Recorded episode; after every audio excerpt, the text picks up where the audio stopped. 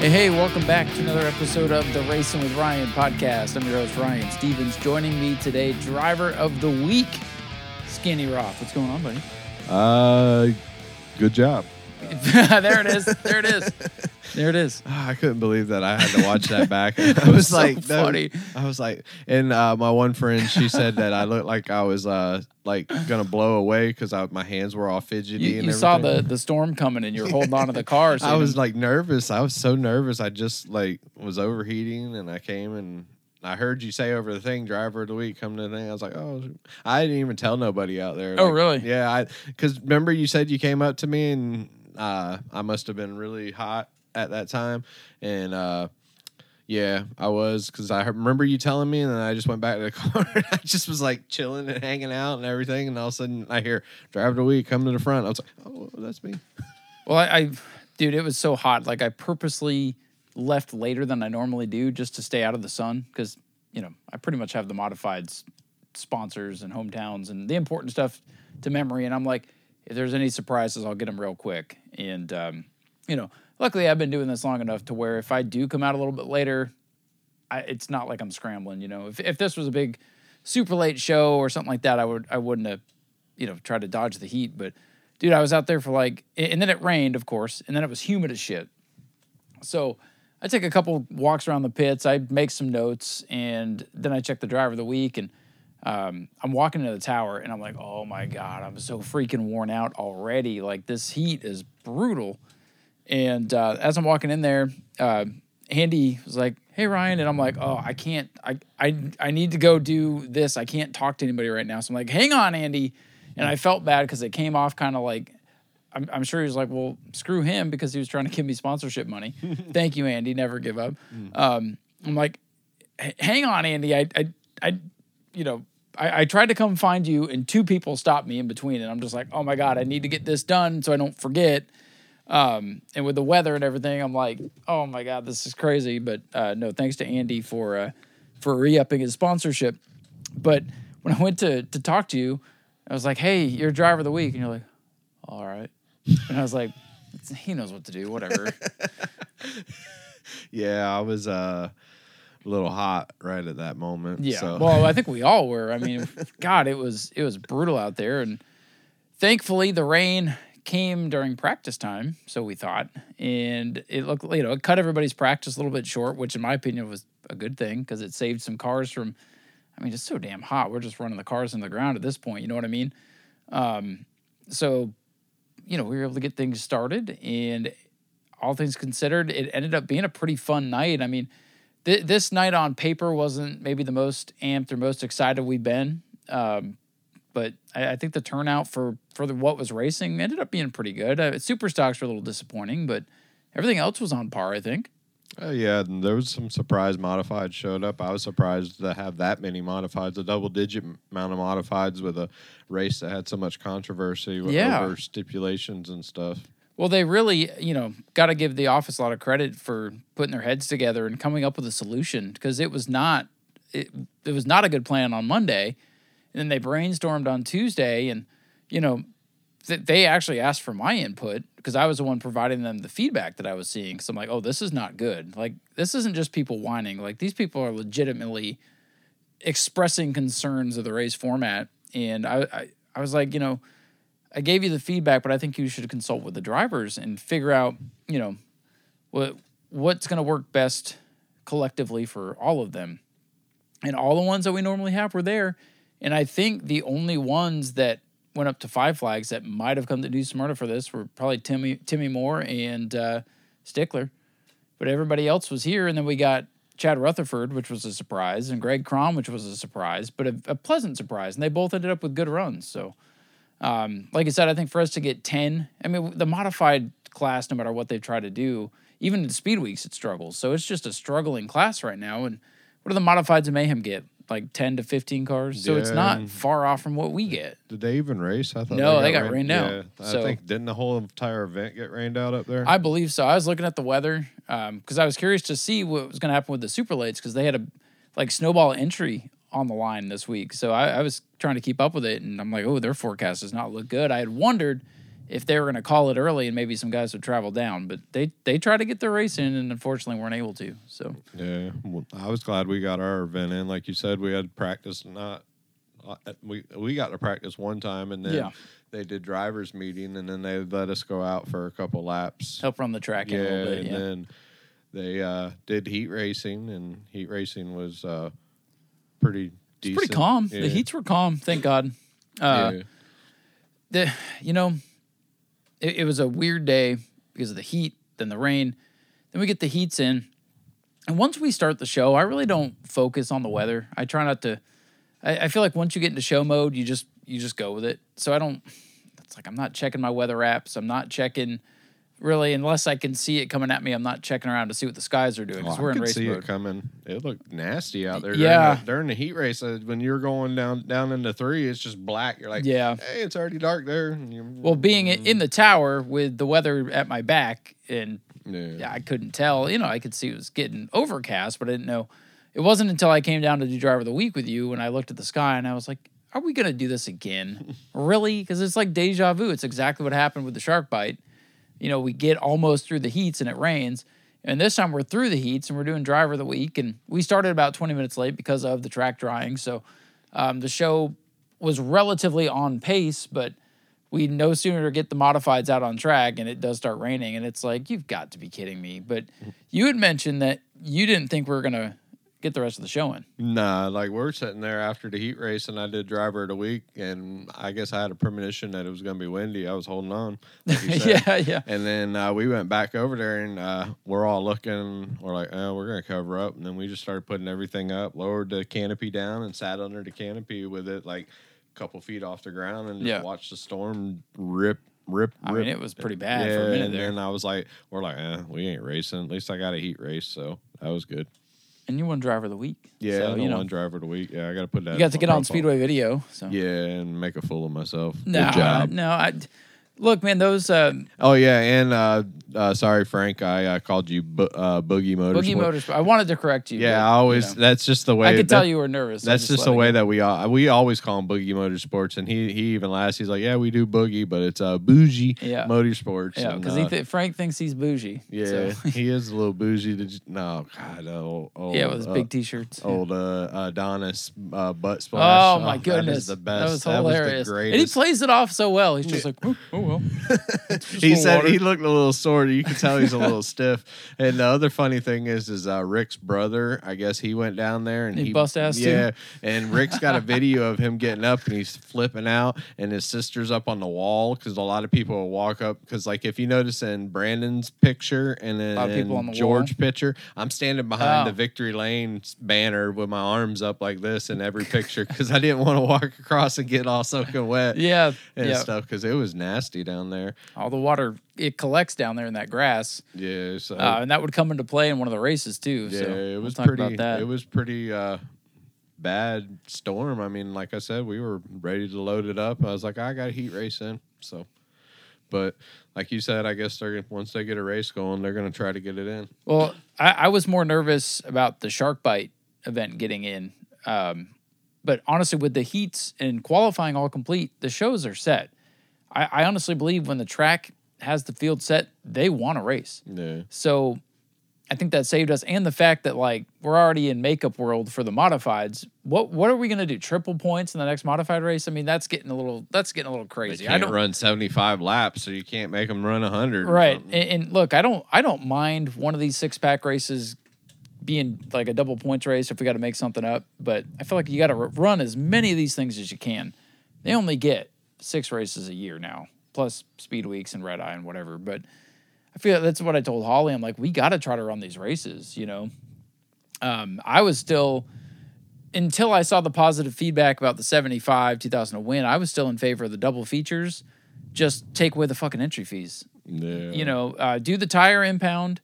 Tell people they don't have to buy tires. You just got to follow the punch rule. The fuel purchase, I think, is a moot point. They're pretty much all going to buy. You're going to get enough people to buy fuel. All this mandatory stuff, I just think it eats away at the will of the drivers, you know. It's like, damn, I'm going to get nickel and dime just so I can go put on a show.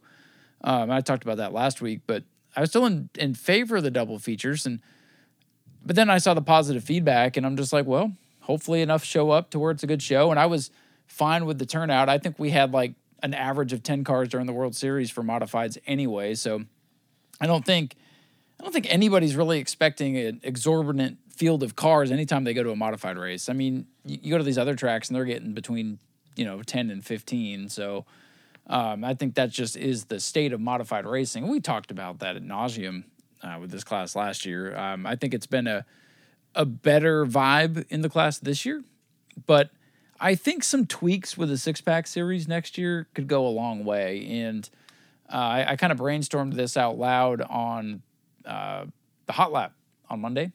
And I think the 6-pack series for the Mod Mini should be 35 with 150 in the middle somewhere. I think the modified races should be 50 laps with a 75 somewhere. Have one, make it a caveat. Make one of these 6-pack races a more marquee event. And then final one or something. Something like that. I mean, I don't think you should shove it all in Governor's Cup either, because you got enough big stuff at Governor's Cup. You can keep Governor's Cup big, too, in one bigger race in the middle of the season. So all the 6-packs are going to end at Governor's Cup? Correct. Oh, okay. We've been wanting... But our season isn't ending. Our season ends a week before. All the other regular divisions end at the end of October. Yeah. But we've been wanting to put more emphasis on Governor's Cup weekend, so... this is a start to that. I have an idea that I'll run by you. Well, there's another race going on, too, during Governor's Cup. Sportsmen, super late models, all of it, because... The whole state of Florida, why don't we just run 417 and the other racetrack, too? Yeah. Showtime. Just run the damn snowball derby the same weekend. Showtime. Why not? Yeah. What was I getting at? Oh, and then I think the late models, pro and supers, would be better off 75. And then you put 100 in there. You got the shark bite 100. You got a... heart-to-heart breast cancer 100. And then I even say do them 50. But then, keep the payout where it is now. Yeah, I don't understand the payout being tied to the number of laps. Who gives a shit how many laps are running? If it's 100 laps and 80 of those laps are boring as shit, where's the value? Yeah. You know what I mean? So I think, make them long enough to where the series has legs, but cut some of the fat off and deliver more action in that product. So... that's what I would do, but again, I'm not the one pulling the strings with that, and I think the series are starting to take off a little bit. So whatever happens with them, I think as long as they continue, I think whatever they do will work out. So those are just my suggestions. I was standing up next to Jason Boyd on the tower calling the modified race because the tower fogged up again, so I went up top, and Boyd was up there, and at first he goes, when I first get up there, because it was taking forever to get people lined up, because I guess I couldn't hear, as you were saying. I was like, what the hell are we doing? I'm like, we had people that weren't lined up correctly, and we couldn't, then we had to, explain to someone why they had to go to the back, and we'll talk about that in a minute. And he's like, he wasn't upset about that, but he wanted to know what the hell was going on. And then we had a caution after, like, a really long green flag run, and he looks at me and goes, well, that was like watching paint dry. And I was like, yeah, I'm glad for the caution. And he goes, and this was the caution when Gaten threw water up on the back straightaway, so they had a bunch of yellow laps trying to run that in. And Boyd it's funny, he kind of had a premonition because he jokingly goes, we're going to run all these cars out of gas. And 10 laps later, his car runs out of gas. So it's kind of crazy up there in Spotterland, but sometimes it's kind of fun to get up there and see what's going on and watch Tom at work and hear myself echo off the PA. So, but no, it was a crazy night. That rain came through, but like I said, I honestly believe the early bird start time is helping us get these races in, because once they start it, man, they really want to get them in, unless it's just a, absolute frog wash after 10, 11 o'clock, then they're going to do what they can to get them in. So I think we got lucky with that, and I'm glad we did, because I had fun Saturday. Oh, I definitely had fun Saturday. To me, it's always just fun to be at the track racing, and especially the changes that we made on my car seemed to get me back up in the mix of driving. Now I just gotta drive a little bit better. Yeah, you were right up in the middle. So let's go through the races here. We'll kind of talk about each one, hit the high points and the low points, and see what went down. Of course, we've kind of been talking the modified race a little bit in our little interlude there. 10 cars showed up, wasn't too bad. We had some of the contenders, I thought, fall out early. Ricky Moxley, rear end broke. Shane Held was having nothing but problems with his car all day. I think those were top five cars that fell out, unfortunately. Obviously, Jason Lester had the field covered. And the big story with him, when it started raining on the pace laps and they came to pit road, the race hadn't started. So those cars were still under impound. And he pulled off of pit road out, quote unquote, out of impound. That's what he was deemed out of. When the rain stopped and activity started picking back up, the scores looked down pit road and there was cars they could not find. And then there was people working on their car, the 1633. So they were technically out of impound now. So they started in the back. They're already in the back anyway. And then Lester's car wasn't accounted for on pit road, so the scores put him in the back. And we got some pushback from one official in the pits, and the race director was like, we need to go. We need to race. And he's like, give him one to go. We got Lester to the back. Give him one to go. You can hear Shelly in the background. I'm like, he ain't special. Because we're doing what we're supposed to do with the lineup when it's an impound race. It didn't matter, though. No, and that's the thing. I mean, it just showed that he's going to be better than everybody. And that was going to be my point. I mean, it made it kind of interesting. It gave us something to watch as he cut through the field, and he did have a little bit of a battle with Jerry Simons there that was kind of fun to watch. Lester's like, I trying not to hit him, but the way he drives, he's like, because he called me the other day, and he goes, he like drives up the track, and then he comes down. I'm like, yeah, he diamonds the corner, and he's defensive. Like, because it's like I told Jason, I was like, look, once I think these guys know that once you get by him, they're not going to get back by you. And he's like, yeah, you're probably right. So I'm like, so I don't think he was trying to drive you dirty. I think he was trying to hold you at bay. But they had a good little battle.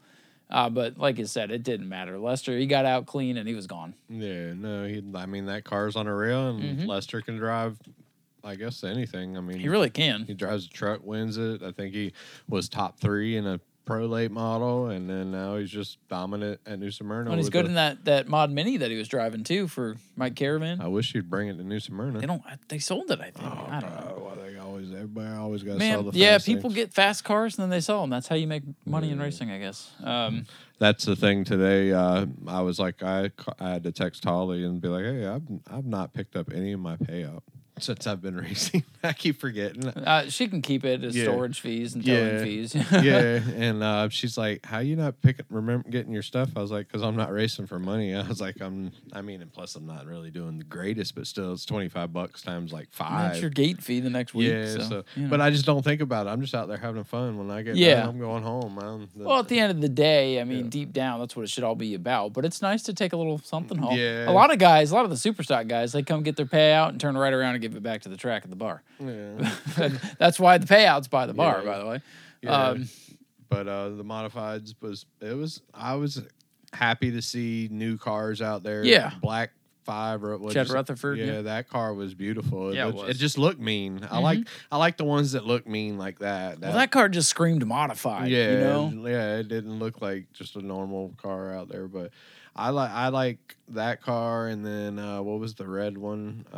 38, the E-Mod. Yeah, Ricky Moxley looking E-Mod. Yeah, that one was nice and stuff. It was just good to see modifieds doing something better than four cars, our normal four. Yeah, and I think the race could have been better at 50 laps. I think the result would have been the same. Maybe cars wouldn't have run out of gas, but the 75 laps did allow the race to kind of evolve and kind of turn into a little bit of excitement at the end, because when Wayne Parker ran out of gas, and after Boyd kind of saying that to me, I'm like, oh, he might not be the only one, because they run the small fuel cells and they are strategic about how much fuel they put in there, because the weight burn off turns into speed, right? And they'll factor that into the handling, into exactly what they're trying to get. Fill it up. Yeah. That's what you should do. But all those caution laps, I remember Jeff Chiquette, Governor's Cup weekend, running out of gas in a 75 lapper because they had a lot of cautions. So it ain't the first time and won't be the last time either with these modifieds. But,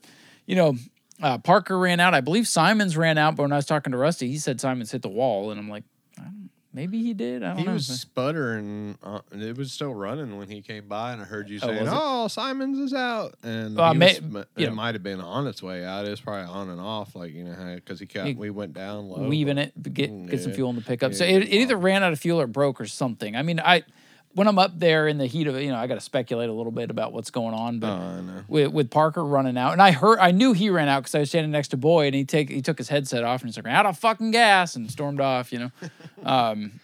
So that's what I assumed happened with Simons. Could be wrong. Something could have broke, but that did lead to some drama, because then you're wondering who's going to be next. Does Lester have enough gas? You know, they don't run here all the time. According to Lester, he was half throttle. He was letting off the flag stand. Yeah, man. He was just out there cruising around. Yeah. He's like, I had to do all I could just to keep him in sight. Right. Oh, when he called me, the reason he called me was asking about points, because he's trying to figure out the rest of his schedule, and he confirmed he'll be here the rest of the year, which is good. But he's like, hey, I tried to make it fun, man. I'm like, don't worry about it. You did your thing, man. Don't act like you gotta. He told me at Subway I'm gonna lap the field. Yeah, well, he probably could have, but with the caution laps, I think the spotters did start getting in the driver's mind, like, hey, you know, could be on the edge with fuel. So, and Lester was I don't know if Lester was letting off to save fuel or if he was just toying with the field. It could have been either or both. So, Lester did get the win, his second of the modified six-pack series. Really acts as 2 wins, double points. He got 150 points on the night. So then, so that's pretty much he won all 3 so far? Except the Wonder and Speed Weeks. They counted for track points. Oh, so how many races that was won by Cody Stickler. Yeah, so they are technically 4 complete, 2 to go. So he's 3-1? Yeah. Oh, okay. And he goes, how the hell is Simons even close to me? He's like, didn't he get DQ'd when he got in trouble? I'm like, no, he got in trouble by NASCAR for what he said, but he didn't get DQ'd on the track because that wasn't a track.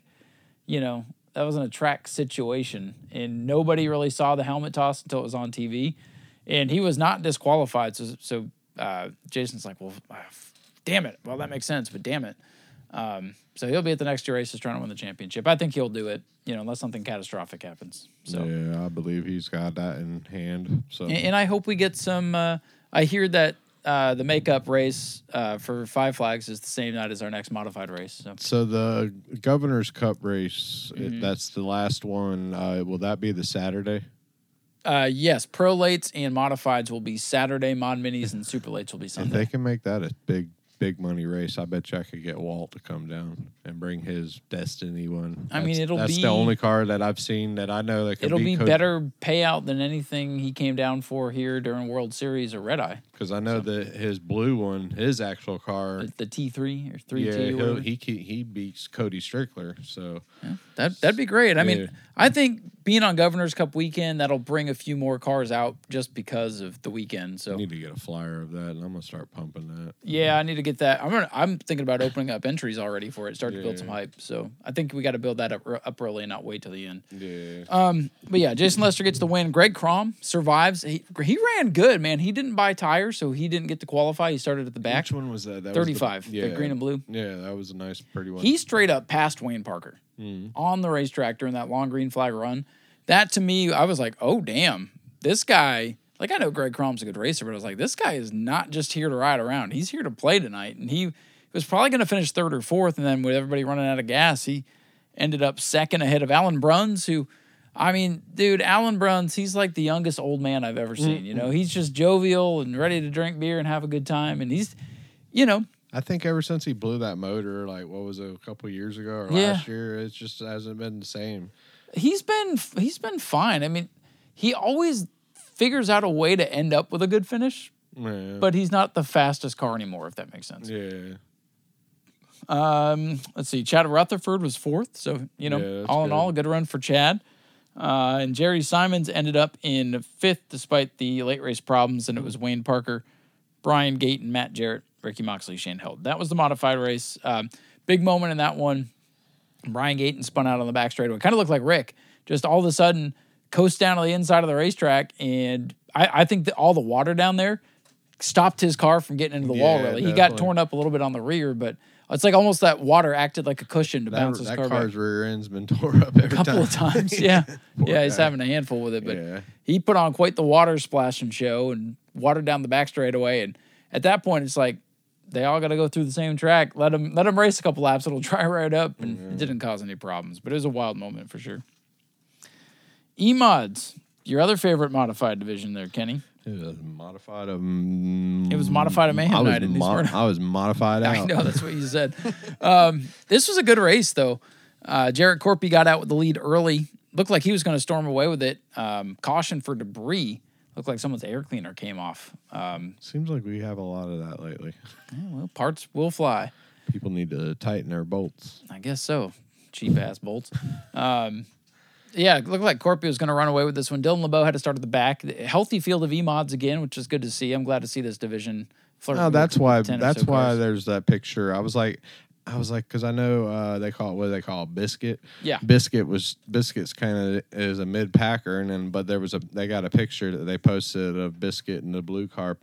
Yeah, David and Dylan. Yeah. So and I was like, when Biscuit must have got up in the mix, but then now I understand because it's hard sometimes in the pits. Because that race, focused on your car. Yeah, that race was I think right around my race, right too. After yours, I think. Yeah, or right before. Yeah, if it's right, I think it's. Well, no, you guys were first, and it was towards the end of the night. Yeah, so it was the last race. That's it. Oh, I did watch it, but I only see the front stretch. So. Yeah. But anyways, E-mods. Yeah. Dylan started at the back. He was really, not to say he was a non-factor, but he wasn't up tearing up near the front that like normal. That car's fast, though. It is fast. He just didn't have the laps, didn't get the restart at the end, but. The restart at the end, though, it changed everything. Hank Baker to the inside of Jared Corpy, and Hank got the lead. How old is Hank? 50s, I would think. Oh, he's old. He's an older gentleman. Yeah. Kudos to him for he just randomly sponsored the show a couple of months ago, and just kudos. I want to give him a shout out. Doesn't he go to Auburndale occasionally? He and his son sometimes do. Yeah, they go around. Because I remember when we went there, or the Blue Speedway, Speedway Video goes there. Mm-hmm. He's been on their video and everything. And yep. So but that's good. I'm glad that he got a win. Yeah, mm-hmm. It was really cool. He got a big jump on the restart, got by Jarrett, and I'm thinking, whoa, he might get the win tonight because he was so fast a couple weeks ago. Then he didn't make the feature. So he gets the lead, and Jarrett started to run him down. The last lap was very intense. Like, Jarrett was there. It could have gone either way, but Hank Baker was able to hold off Jared Corpy and get the win. Again, we thank Hank for his support of the show. Also, thank you to Ken Copley for sponsoring the E-Mod segments of the show, even though we miss having him out on the track. I was hoping they would show back up. The five was there. Yeah. The Travis Sukup driving, but they broke in the heat. So okay. That was our one casualty. But no, Hank Baker gets the win, first win in 20 years, and he almost seems stunned, and for lack of a better term, because he was just kind of like, he got out of the car and he's like, "Wait, I'm here, okay." And when I was talking to him, I could tell like he was excited because he was getting choked up.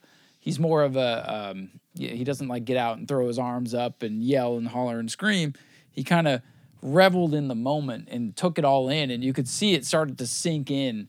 As we're doing the interview, and I'm just like, this is cool because I can tell this means something to him. This is a win that not they all matter, but you can tell this win meant something to him. And then I went to interview Jared Corpy, and he's just like, yeah, here I am, second place again, woo NASCAR. But no, that was great E-mod race. The third place finisher was Dylan Williams. On the racetrack, but then he went straight to his pit and didn't go through tech, so they DQ'd him. So, Dylan LeBeau was third. Dale Howard, that car has speed. The yellow 63. Oh, okay, yes. It just doesn't handle. It's really fast in a straight line, and then it gets to the corner, and it's like a dart without feathers. So when Dale can get the handle, I think he'll run better. But he's honestly been, in my opinion, the most improved E-mod driver this year. Kurt Robinson, David LeBeau, Jay Wooldridge, and then Travis Sukup with the DNS. To the super stocks, short field, Steven Metz. Did he not ever come? Did he break in practice? Something happen? I never saw him. Did he just not get off work? I don't know. I never saw him. Because he was on the list, the paper. So I don't know if the Spears guys registered him. They might have read it. I think his trailer was there, but I think he might not have been able to get off work or something. He's got a lot going on with his house and everything. And I totally understand that. Yeah, it was kind of a meh. Yeah, we only got 6 cars. We were missing a couple. It just ended up being one of those nights. But, George put on a show. Blake had the lead early. George was able to chase him down and pass him after Justin spun out again. And what were you saying about Justin? He's fed up with his car at this point, the Dodge? He's rebuilding it. He's already back to take it. He probably already took it apart. I haven't been in the shop because my car's just sitting ready.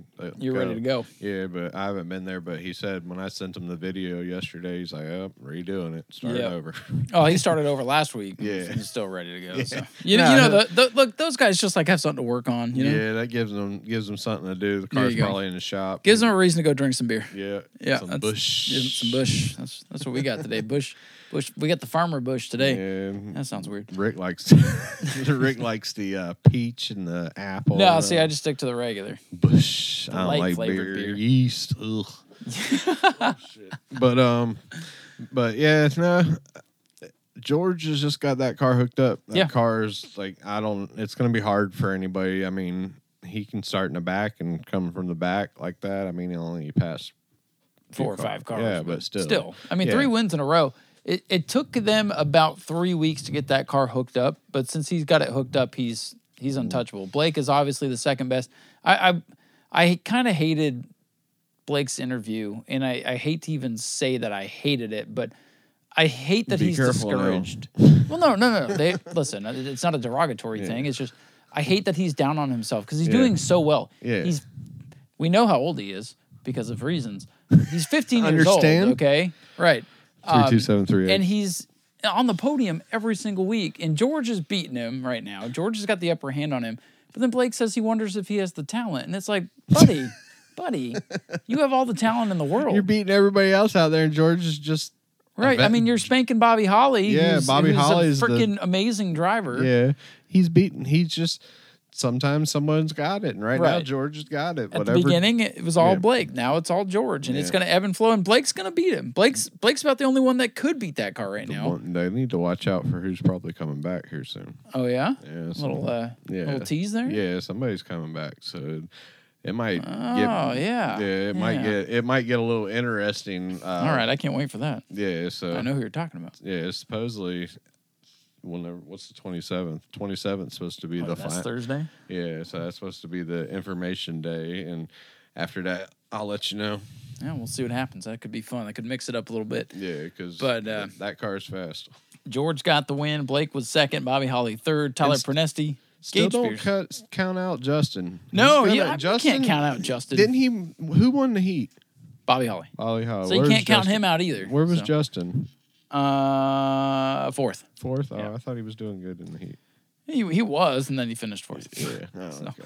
Yeah. Gage Spears was fifth, and it was Justin Spears. Gage is actually, he's doing good. He's just still trying to figure out that car. So the car ran well for the first time. So now that'll give Gage. He's quit running into his dad and into Justin. Well, it's hard to not run into his family right now. That's half the field. So. Yeah, so it's like because I guess he bumped Justin or something at one time, and then Justin parked it because it was just he didn't want to wreck it or just do tired more. Of it. Yeah. So and Justin comes, he pulls in and he comes walking over with some food, and we're over there pulling the tires up for Gage, and he goes, "Where's he going?" He's like, what's he doing? I was like, Gage is going out there to get some more laps. Gage would drive around that track as long as he could. Well, Gage has had a up and down season. Like he got that. Well, did he get a heat win? Or he got a second in the heat, but like looked really good. And he started on a pole. Right, and that was the feature that he drove the car. Like drove through the wall. Through the subway. Yeah, exactly. And then new car. New to them car blues, and now like you said, the car ran good, and now he's got to get comfortable. He's a young kid too. No, he's gonna get it. He's got the talent in there, so it's just a matter of getting it. And he's just got to get the feel. He doesn't have the years and years of quarter midget experience like Blake does. So and that's the other thing. Blake doesn't need to be hard on himself because he's doing better than probably a lot. I mean, to me, I feel in the truck he just was kind of mediocre. Seemed I don't know if it was a truck or it was just the talent there, but he. Came to Superstar. Didn't he win his first race? First or second time out, yeah. Yeah. So, I mean, and then didn't he go over 417 and win? So yeah, and he's running competitively with the sportsman, too. So it's not a talent issue. That's for damn sure. He needs to not be hard on himself and everything. But, and hey, he's when you're a 15-year-old kid, it's real easy to get up in your head. Yeah, the emotion, they have different, I guess, emotions than... I mean, we do too, but you know what I'm saying? He don't need to be hard on himself because I guarantee you he's got a win coming again. It's just going to have to hold off George. Yeah. I think it'll balance back out. Yeah. So let's talk about the Bomber B race. You were in the race, so tell us what happened in that one. That start. four wide on the start. And me and Frank, if you're watching the video, I was like, because Frank was holding back and Frank was like waving like this, and we were holding back because I saw him going, and I was like, this might not be good. Yeah, I was like, man, this is gonna, this especially with the track still kind of wet on the bottom. And Eric, fucking, he locked it up, and I was like, here it goes. And then they made it through, and it was just, and then the 27, is it 27, the stinking Lincoln? Yeah, it was the bad wrench. Yeah, I had to ride next to him, and I was terrified. I was sick because I don't know the dude. I know he didn't wreck. He never spun it out. Good car control. Yeah, yeah, he got it, but he was using up the whole track. But he did good. And didn't come. There was one moment I was like, whoa! And if you see me going down the front stretch, I'm down in the grass almost. I was like, whoa, I'm gonna go here, and that kind of held me up, so that's why I lost the lead pack and everything. So, but it was fun. I had a blast out there, and old Lucas, he was him in the 5-0, and you and your comment 5-0, and you trading paint. And it's like that's what's gonna happen when you're running door to door like that every week. Yep. Yeah. So it's like there ain't no rivalry there. I don't. It's a fun. Yeah, it's just a fun talking point. I mean, it's a friendly thing. Like, it's almost like a joke. I understand. I just don't want people getting upset. No, I get it. I get it. People are sensitive. Yeah, there are some sensitive people out there. Yeah. But no, it was fun. And then, like I said, Lucas 5-0 was on my bumper, and I was just holding him back there, and I was just kind of figuring out my car, what it's going to do with the new changes. And, then I seen Lucas get up on the outside, and he got around him. And next thing I know, I'm going in the corner. I look back, and I see Lucas's number, and I was like, "Oh, what happened back there?" And then caution came. And was that who spun? Was it Lucas? Yeah, Lucas spun. Oh, off of 4, right? No, 2. Or coming in the 1 in the middle. He spun out. And that was the only caution, wasn't it? I think so. Yeah. Because the race kind of got... Yeah, because that was the caution at like 16 or something. Yeah. That was like 16. Set up a shootout. Yeah. Because it was a clean race until that point. Yeah, and then what was it? Aaron... No, because Aaron started smoking. Yeah, and I went diving down because I didn't know it was on the track. And I guess Lucas must have got into that. Yeah, he spun behind him. And then the 5-0 creamed his bumper. Right. And, Lucas... elects to start in the rear, and I feel like he's nervous. He don't want to hold up nobody because he knows the bull rush is coming behind him and everything. I was excited for him because I was like, "Ooh, that's gonna be good," because I'm on the outside. We're gonna go by him, but he's like, "I'm going to the rear." Right? Like, starting the front. My point in saying that to bring attention to it is, he's running well. Yeah, and he's passing a lot of cars, and he gets up to about 6th, 7th spot and kind of stabilizes there. He gets to me, and then he's like, he don't want to pass you. He wants to. He's like, I'm coming for you. He's like, he's so excited. Like, he messaged Rick, he messaged me. He's like, he loves racing with me, and it's fine. I mean, I like racing with him too, but I know he's gonna be faster than me because them G bodies, they're just, we're not gonna beat them G bodies. They got that like advantage somewhere in their car that's just our big old lunking tanks. Well, that's right now they're proven. I mean, Rick was fast. Now Brandon's fast. I guarantee you, Lucas figures that out. He's going to be fast. Well, and he's come a long way. In his first ever year racing was fast. Yep. Oh, Hyman's fast. So it's like Hyman. Yeah. So so it's like I think we're going to be chasing them cars from now on. The Crown Vic has kind of lost its... I mean, until we get Tony back full time. Well, it's such a readily available car, whereas the Frank is the most dominant Vic besides Tony right now, in my opinion. Eric and that Jason guy, they seem to... They've got a really dominant car. It's just they're a little bit behind, and they're a little green. Then you got like my little pack of cars out there, but the G bodies are just... Well, a lot of the drivers, they're getting better. So the class is getting, as a whole, better and more competitive and tighter racing. I mean, even Aaron's got his little G6 running good. Ben's got the Mustang running good. I can't wait till we all get out there. Like, if we could get Megan, John, the Bromleys, get all them. Lee is apparently trying to come back this week. Wagner. Yeah, I've seen that. I hope he does, because there's there's a good 20 of you guys ready to go if we could all get them together. Down? You do. All right. Yeah. Come on, guys. Let's get going. It's $5. listen, the Bomber Bees have been great this year. This was a good race. It was clean for the most part, just the one caution. What was up with the scoreboard saying that everything moved up? They took the 49 off the list. So because... Did he get disqualified? No. Okay, well, I'll get to that in a minute. Okay. So Brandon Gaither gets the win. He took off. He was in his own zip code. The caution comes out, and then Frank was able to stay with him. Frank gave him a good run for his money there at the end. The battle in this one, though, was for third, and you bring up the 49. He and Eric Kotwitz, the 49 and 22, were grinding on each other side by side to the finish line. It was a dead heat at the finish line. The transponders up on the scoreboard, it said 49. When you have a finish like that, it defaults to scoring. It defaults to the naked eye because they even had tech come out and look. The transponders are located where the drivers put them on in slightly different spots. So you can't just go off transponders in a situation like that. You have to go at the line. They confirmed with Jason the Flagman. They confirmed with scoring.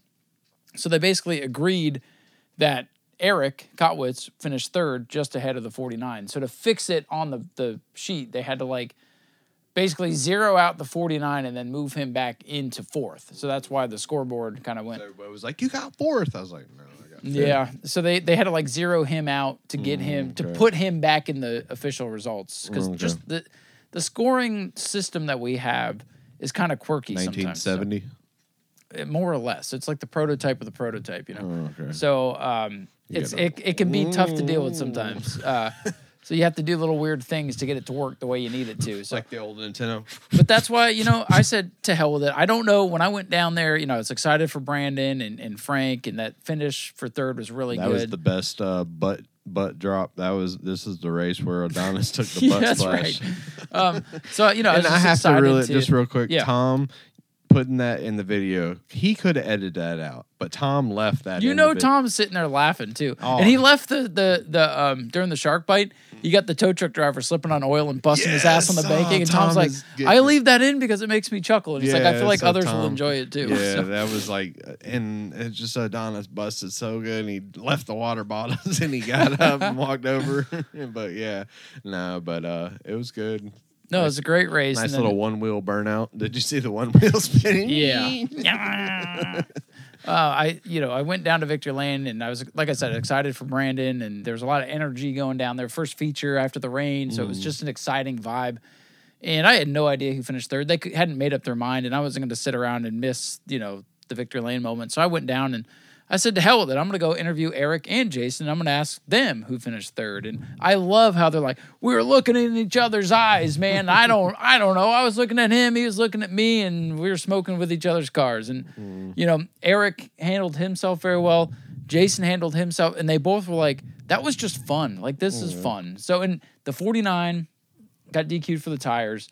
Could have said, to hell with this, but he's come back. Eric got messed up with the chew zone his first night out. He could have, and you know how Eric is, so he could have easily been to hell with this. But I'm glad that Eric has a competitive car now, because remember when he had the Superstock and you didn't take his picture and it led to this whole kerfuffle, and we've all been able to grow up and get over that shit. Yeah. So I'm glad that Eric is here. I'm glad now nobody takes their pictures because I was the picture taker. You don't even take your own picture. You jerk. You freaking jerk. I gotta set up my phone on the pit wall with that little squishy thing. And just let him drive by and screenshot him. Yeah. just fill up your phone memory. Yeah. Yeah, no, it was good. I mean, it was exciting. Just the last couple laps, I was watching. It was wild. What happened? It was wild. Oh, yeah. You went, oh, wow. No, I said it was wild.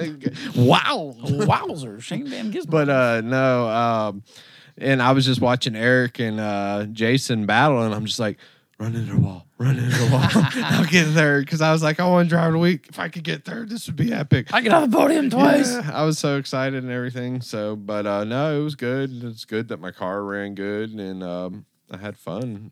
Boy, somebody get that Brandon Gaither in a late model at this point. He's gonna be in a Sportsman. I can see it. It's already in the works, isn't it? Yeah, I mean, who does he work for? Right, exactly. Yeah, right. But no, Brandon gets the win. Frank Button was second. Eric Kotwitz to get third over Jason Scroverin. Our buddy over here to my left was fifth, so good run for... What's my name on there? It says Kenny now. Nice. Wait. Do I need to refresh? No, it is refreshed. Yeah. It's not Kenneth Roth anymore. Yeah. God, my race pass were like, this son of a bitch. You change your city, and then you change your name, and then you change it back. Yeah. It does say Deltona. But now it says Deltona. It don't even give me my option of my hometown. No, it says Deltona, Florida. No, but on the other one, it has hometown and then my current city. And they have to both be the same. Okay. So if you were saying, that's a stupid option to have then. Yeah.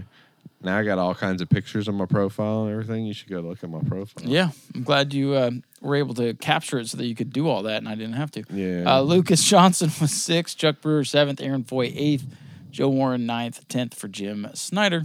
Which one's Joe Warren? He was the 27th, the Dirty Lincoln. The Stinking Lincoln. Stinking Lincoln, there you go. And then we had the 602 Modifieds as well. Actually, that was a hell of a race. Christopher Hatton, Ricky Moxley, and Tony Pereira put on a show for the 602s. I don't know what the hell Kurt Hatton was doing in the 11 car, blocking Christopher, coming to the checkers in the heat, and then almost blocking him in the feature. Which Kurt was in the 11 this week, which is a really, really good race car. And Kurt just, I don't know that Kurt really I'm probably going to get, dirty looks in the pits now for saying this. I don't know that Kurt needs to be on that racetrack. And it's nothing personal. It's just what I've seen. You're a lap car. Get the hell out of the way. I mean, the race director said, all right, 11, if you do that again, just go ahead and park it. So, and then he did it again in the features. So it's not in that exact tone, too. Pretty much. Yeah. And this is not I'm going to pick on Kurt Hatton because I think he's a crazy old man. No, it's just the guy is all over the damn place on the racetrack, no matter what he's driving. I thought it was giving benefit of the doubt. The 19's a piece of shit. But then he was in the 11 this week, and the 11's a white one, right? Yeah, and that's a good car. So... it's a safety thing, really. But I know these guys are trying to build it up, so I'm glad they're having some cars. Glad to see Rob Schultz was back driving one of the cars. So it was a hell of a race. I mean, it was very exciting. Christopher got the win over Ricky Moxley and Tony Pereira. Wait till Ron comes back. Ron's car is so freaking pretty, too. He's watching Barbie right now. He is watching Barbie right now. 124 Welding and Fab is getting his Barbie on. Did you see he's going to beat up the guy that's in front of him just so he can keep his man card? Well, listen, for the men going to watch Barbie, look, Margot Robbie's pretty hot. So I'm when it comes out on TV, I'll watch it. There you go. Just for that, right? Yeah, I'm going to watch it. Anyway. But that's the whole reason why I hate if you call me Ken because of Barbie and stuff. I used to back in the day, they'd be like, Ken, where's Barb? Ken, where's Barbie at? And I'd be like, my name's not Ken. It's Kenny. Get it right. Yeah, get it right. King. Oh my God. Well, we're getting canceled. Yeah. Well, listen. We need to talk about that. The fiasco with the whole internet. Save it for the third segment. Yeah. Okay. We'll give him a reason to listen there at the end. Yeah.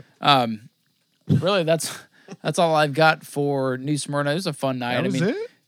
Yeah, that was all the classes. Look, for a night like that to give us almost a good chunk of content there, I'll take it. I thought we missed something. That's how the night went for me. Yeah, well, it did. Hey, it all got in, and we're looking forward to Family Fun Night this weekend. Oh, spectator races. It's going to be exciting. Bomber A's, Bomber B's. I've already been boosting. You need to update the picture on Family Spectator. You need to throw my boy up in there. Until they beat Casey. So they did. Anthony beat him. Till Anthony comes back. He will be. He'll be here for the Armadillo. I reuse a lot of things because it's easy, okay? Look, all right, Dave. Yesterday I had... He's not even racing in the race, and you're going to put his car in? No.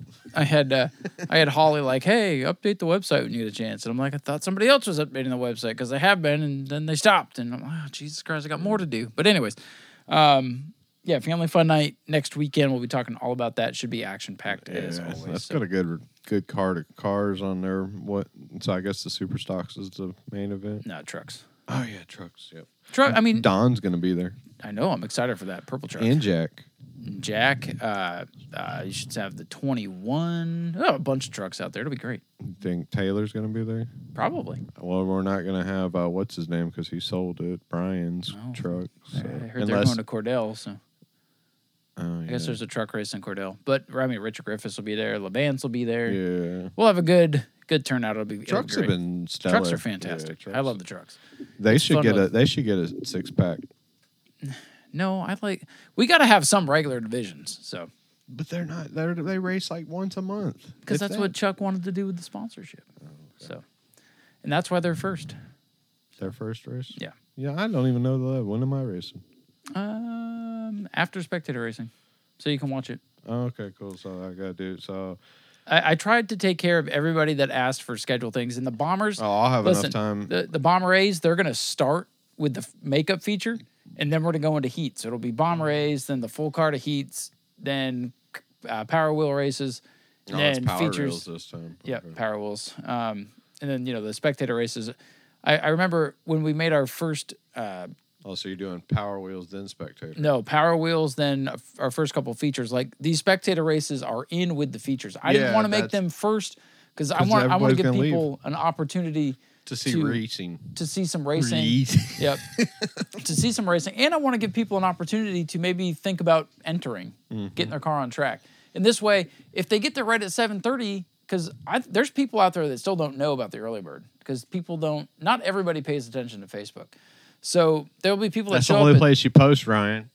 That's the only place I have the authority to post, Kenny. No, I do the most I can with the lines that I have to stay with. I don't think if people are still using the web, I mean, I know you got a website, but the website is for basic information. Facebook is for like, hey, up-to-date stuff. Yeah, you're going to know what's going on. And if you don't have Facebook, the Facebook populates on the website. So if you scroll to the bottom of the website, there's the Facebook. I think there's like maybe 0.02% of the world that doesn't have a Facebook, like Don Duvall and Jerry Spears. My mom doesn't have one. My mom has no social media. So how's she do her life? Very well, actually. Does she text you? She does text me, yes, and very happy faces, emojis, and she just wants me to send pictures of my child to her. Yeah, that works. Yeah.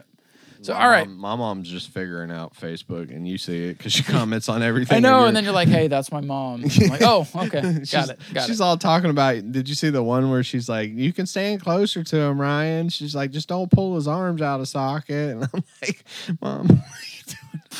Jesus. I'll be telling people all my secrets and everything. Geez. But, yeah, so. With that said, let's pay for some stuff here with some ads. Yeah, take one of those ad breaks. Watching Barbie. Yep, we'll get a 124 ad in there to hopefully get his man card back up. Buy some manly stuff for your man cave from 124 Welding and Fab. Check out Schultz Products. Check out American Auto. Buy some Never Give Up stuff. What's the lawn care? Do It All Lawn. Do It All Lawn, thanks to Doug Samian, who I missed having on the track this week. Ken Copley, Jeff White Racing, Bromley Motorsports. Everybody that supports us. Hank Hill. Propane. Bobby Hill. Yeah. All right. Commercial break. We'll be right back. We got to talk about this NASCAR race on the other side. Hey, everyone. We want to take a few moments here to thank some of our great sponsors here at the Racing with Ryan podcast, including our good friends over at Schultz Engineered Products and Schultz Racing Fuel Cells. If you're in the market for a new racing fuel cell for your vehicle, make sure you check out Schultz Fuel Cells. They're designed and manufactured in the United States to be safer, longer lasting, and they will outperform all other fuel cells that you can get your hands on. Also, they specialize in their fuel recovery systems. You can save on your fuel expenses, significant maintenance reductions, along with a safer working environment, better for the actual environment, the outside environment, and it'll eliminate your fuel disposal fees. Those are just some of the products that Schultz Engineered Products focuses on, and you can check them out on the web at schultzproducts.com.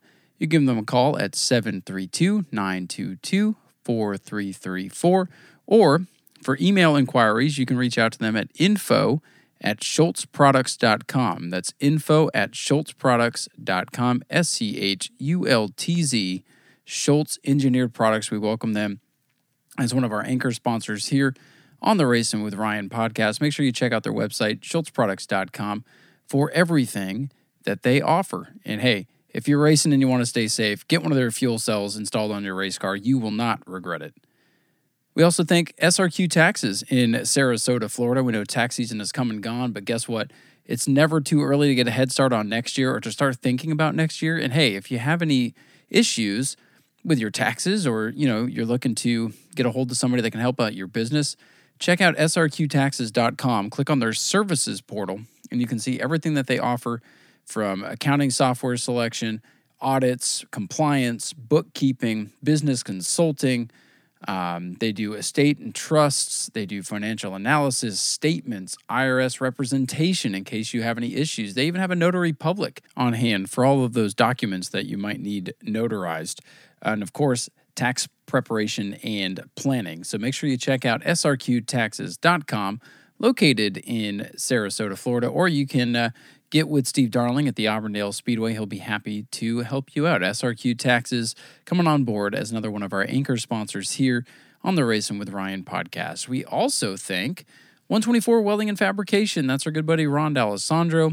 Had a great run in the 602 class a couple of weeks ago, and we really appreciate him being on board. Of course, just like it says, welding and fabrication. That's what he specializes in. If you need anything welded up, get with Ron. If you need something fabbed, get with Ron as well. He will help you out. You can also check out his Etsy store because he makes all kinds of great metalworking, which make great decorations. We have the Racing with Ryan podcast logo and emblem here in the studio. Looking at it as we record right now, it makes a, it'll complement any room, anything you're looking for. He can do custom stuff, but you can also check him out on Etsy. If you look, go to Etsy.com and search 124 Welding and Fab. It'll come right up. You can check out the great products he has available, or you can reach out, contact him for anything specific. Again, that's 124 Welding and Fab.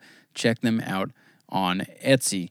We also have a couple of supporters that we would like to thank. Of course, we have our anchor sponsors, and then we have those that just support the show. And we got to thank Ken Copley. Of course, he is our EMOD sponsor, but we want to thank him for his support here as well. And Doug Samian from Do All Lawn and Tree. That's his company, but he just he appreciates the show and appreciates what we do, so we appreciate him. So thank you to all of our great anchor sponsors and our supporters here with the Racing with Ryan podcast. Now, we'll let you get back to the show. All right, everybody, welcome back to the show. We really need to talk about this NASCAR race. Last week in New Hampshire, I went back and listened to the podcast. We talked about NASCAR for like 10 minutes, and we just moved on. This week, we have a lot to cover. That was a hell of a... Pocono's turning into a heck of a race, man. We were just kind of talking off mic there. Pocono was fun again. Wouldn't you agree? All things considered, that was a fun race. Yeah, it looked like it was an enjoyable race. There was a lot of action. The one thing I really liked was Dale Earnhardt Jr. up in the flag stand. He's just a big fan. I mean, he is, and that he is not a trained broadcaster. He is pure race fan, and his emotion translates well to where he does a good job.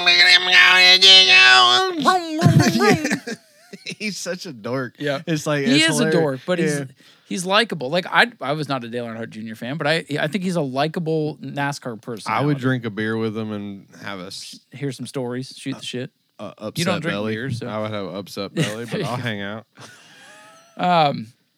Yeah, like I said, this was a great race. Unfortunately, spoiled at the end. So, the first stage. I don't think they touched. You don't think they touched? Nope.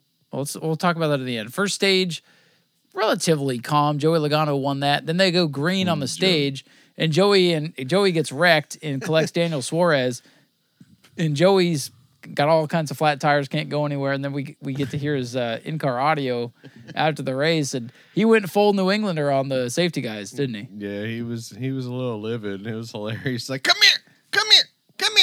You dumb son of a... I was waiting for him to call those guys Flatlanders because this New Englander was coming out. So it was funny. Yeah, it's good to see him. Who was it? Was it Denny's podcast they were talking about? He's like, now we get to see what really the real Joey that everybody thinks he's just calm, normal guy. He's an ass. I know. And now everybody's debating, should that stuff get out? Well, it's. I mean. They know there's a mic in there. Right. That's the thing. It's you're on camera. The camera has the right to record, so it's like the situation with one of our drivers. You got to be careful. When you know you're being recorded, you got to be careful these days. But I love the raw ask emotion. Everybody, I put a camera. You didn't say a word, right? Okay. Dude, you think I need to edit out? Because I'm all for freedom of speech and freedom of emotion and expression, but just be careful with what you say. Say what you got to say, but also. With freedom of speech comes freedom of consequence as well. I guess that's how we can chop it up these days. Yeah. But Joey didn't say anything that was, it was heat of the moment, and he was just frustrated, and he didn't call any anybody specifically anything derogatory. He was just like, hook it up. That's all I'm asking you to do, and you're trying to push me. So, yeah, so that was interesting. Yeah, and then there were some hard hits, so. Whew, Austin Dillon hit a ton. His helmet didn't hit. No, he threw like a little girl, and he used to be a baseball player. That's everybody. He was a baseball. He was a Little League World Series. Yeah, Little League. I mean, he probably was sucking then. What is there? Mound 22 feet. It's almost like when he was in the motion of throwing his helmet, he goes, "Oh, this is expensive." Well, there it goes. Or he went, "Oh, I'm getting in trouble." Yeah, yeah.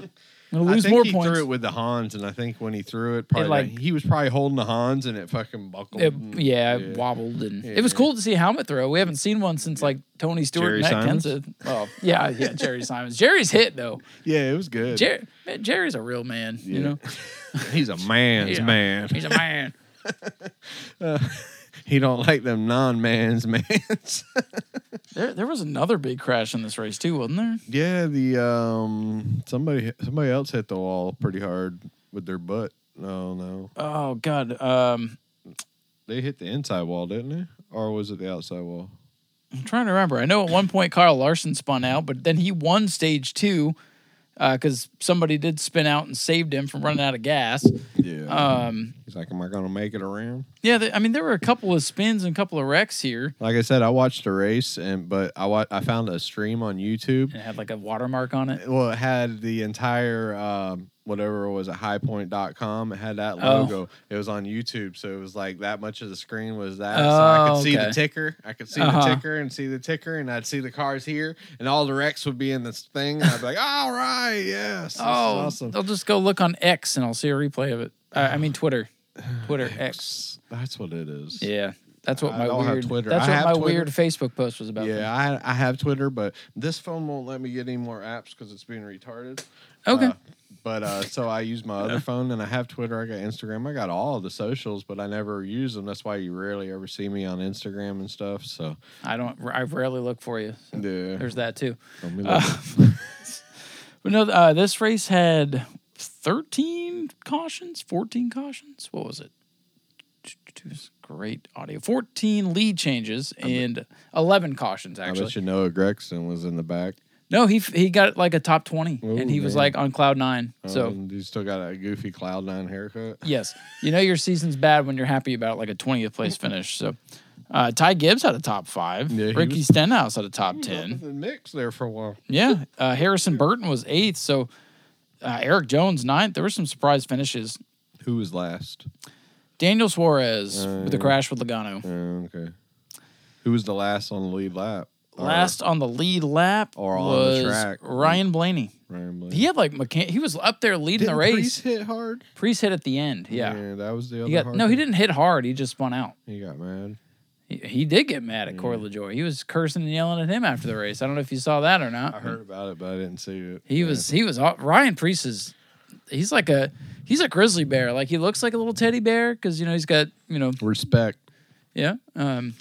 Preece looks like a little teddy bear, but he's a grizzly bear. You piss him off, and he might be good in a modified. He might be a good guy and everything, but I don't think he's that good in NASCAR. It's Stewart Haas. Like Kevin Harvick is literally carrying that entire team on his back. Like next year when Josh Berry goes in there, no offense to Josh Berry, but they're going to be finishing like 20th. Will be their best finish for the whole team because he can't carry the team like JJ Kevin Harvick. Yaley, he hit hard, right? Yaley, he wrecked. Justin Haley did. Justin Haley. That must be who you're thinking of. Yeah, because he did spin out and hit the wall at one point. You're right. I think that was the other. That must have been it. Yeah. There was a lot going on in this race. A lot of stuff on that big ass track. Little ants. Yeah. Well, for Pocono, there was a lot of action going on. They need to have a 50 car field. 36 is like the most we can get. So let's talk about the end. You don't think that Larson? Or that Denny hit Larson? Nah, I don't think Denny knows how to use that air. I think he can push you with the air, and he pushed him with the air. They might have scraped. They might have touched a piece of vinyl, but I don't think because if you look at the video, look how far Denny is down when Larson pounds the wall. He just made Larson's car go woo, and Larson. He definitely took his preferred line away, but honestly, I got to agree with what Denny said on his show when he's like, look, I didn't go into the corner and get into his back bumper or quarter panel and just spin him. He's like, yeah, I gave him no room, but I gave him a lane. Mm-hmm. It's like, I didn't make it easy because I'm racing for the win. And I got to agree with that. I mean, these guys were side by side, door to door, through the corner in a track where clean air was king. So basically whoever gets out in front is going to win the race, right? So in my opinion, yeah, they touched for sure. But Denny didn't just slam him up into the wall. Denny didn't just squeeze him out of the corner. Denny just didn't charge in there like a dumbass and run up the racetrack and put Kyle in the wall. He raced him hard, door to door. And he did not give Hamlin the benefit of the doubt, or he did not give Larson the benefit of the doubt. He did not make it easy on Larson, but you're not supposed to. We're racing here. And I think, if Denny was running like fourth and he just charged full bore into the corner and didn't try to turn and just punted him, then that'd be a different story. Where'd Ross finish? Like 13th. Ross was a non-factor all day. Everybody brings it back to this was Denny to Ross again. I mean, it was almost the same kind of line. Denny to Ross was that was intentional. Yeah, I'm going to put him in the wall. He let go of the wheel and prayed. In this race, Denny's like, I'm going to put Kyle in a bad spot, and Kyle's going to have to drive out of it. Mm-hmm. Where with Ross, he's like, I'm putting Ross's ass in the wall. Put the shoes and put the. And then Kyle's hand, I couldn't think of the pun, the thing. But anyways, put Kyle in that situation. Kyle would have done the same thing. Oh, for sure. I mean, we're coming to the end of the race. So to me, that's just racing, man. Call it good racing if you want. Call it crappy racing if you want. But it's what you got to do. It's hard to pass with these things. You got to take every inch and every advantage that you can. And Denny did. And Denny got the win. And if Kyle was really mad about it, he should have made sure Denny didn't win that race because he came up and retaliated, but he didn't do it well enough. Yeah. What do you think of the retaliation? Do you think that was warranted with what Larson did to Denny in the caution lap? I didn't see him. That. They didn't show that. Oh, yeah. He came up as they were on the front straightaway and, crowded him and just kind of, scuffed into him a little bit. Yeah. No, I mean, that's racing. Fair? I mean, I guarantee you I'll probably do that to somebody one day, so... It's better than just straight running into him and dumping him. Yeah, fair enough. You just let him be like, hey, buddy, you got one coming.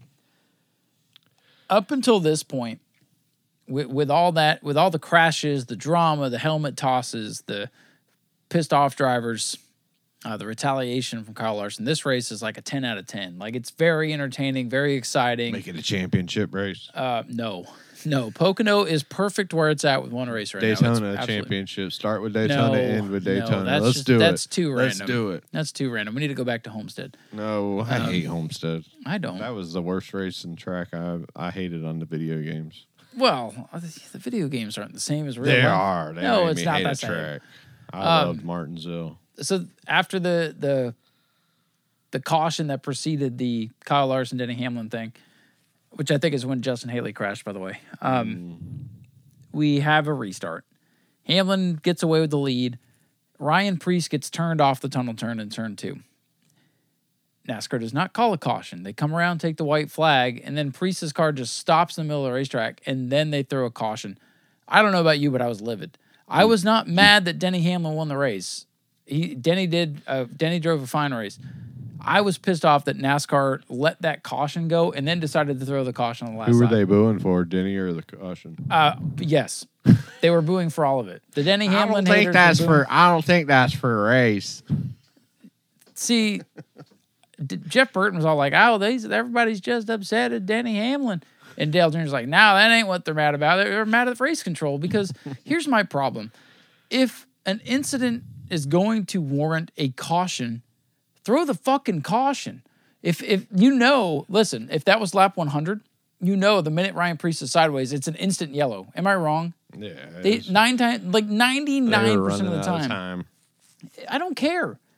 Where's the consistency? It's NASCAR. They why can do whatever the fuck they want. Why? Yeah. It's in the book. But why is it so hard in race control these days to be consistent, to run an efficient race, to do the right... David Hoots was up there and been like, put it out. Ask the new Smyrna Speedway. Well, I just don't understand. I get it. There's a lot of moving parts, but I'm sorry. If Ryan Preece had spun out like that on lap 6... Wasn't his bumper up in the corner or something? I don't know. There was no debris. Right? He didn't hit anything. He just got spun. Any other lap, too. That's a caution. Didn't he move a little bit? He moved and then stopped. Because, to defend Ryan Preece... He wants a caution because if he can restart, he can maybe get three or four guys before the end of the race and make something for it. You know what I mean? So, of course, he's going to stop. And he wants to draw the yellow so he can get back in the race. So, of course, he's going to stop. I mean, to throw in the caution with half a lap to go when you already know the car's over there. Throw it before the white flag. No. We had an hour of daylight left. It wasn't like Alabama or Talladega. No, there's plenty of time. They're all talking about the TV window. Screw that. Run the race. Run the damn race. They don't care about us. I know they don't, but it's our time to be on track. I just, that finish just, the way they officiated the finish. Would I give it a 1? Y'all find out in a minute because I do have the score and I remembered this week, but I'm glad you said it to refresh my memory. I do have the score and we'll go over that here in a second. But yeah, I was livid. I wanted a restart because Harvick was up in there. You think it would have been different? Reddick, no, I think Hamlin still wins, but at least it has the feeling of completion. Who had the fastest car, Hamlin? Hamlin and Larson were pretty equal all day. Reddick was there at the end. I don't think Harvick had a winning car. Good? Yeah, Byron was good, and then he lost track position and just never got. That's the thing about Byron. He's really good out front. He's really fast by himself, but he gets in traffic and he's dog meat. So it's weird. Same thing with Kyle Busch. He needs to quit cheating in the super late model. I guess the DQ hangover from Five Flags. What Jeremy Doss won over there at Five Flags. Yeah. But no, back to the finish. The finish was really, it angered me.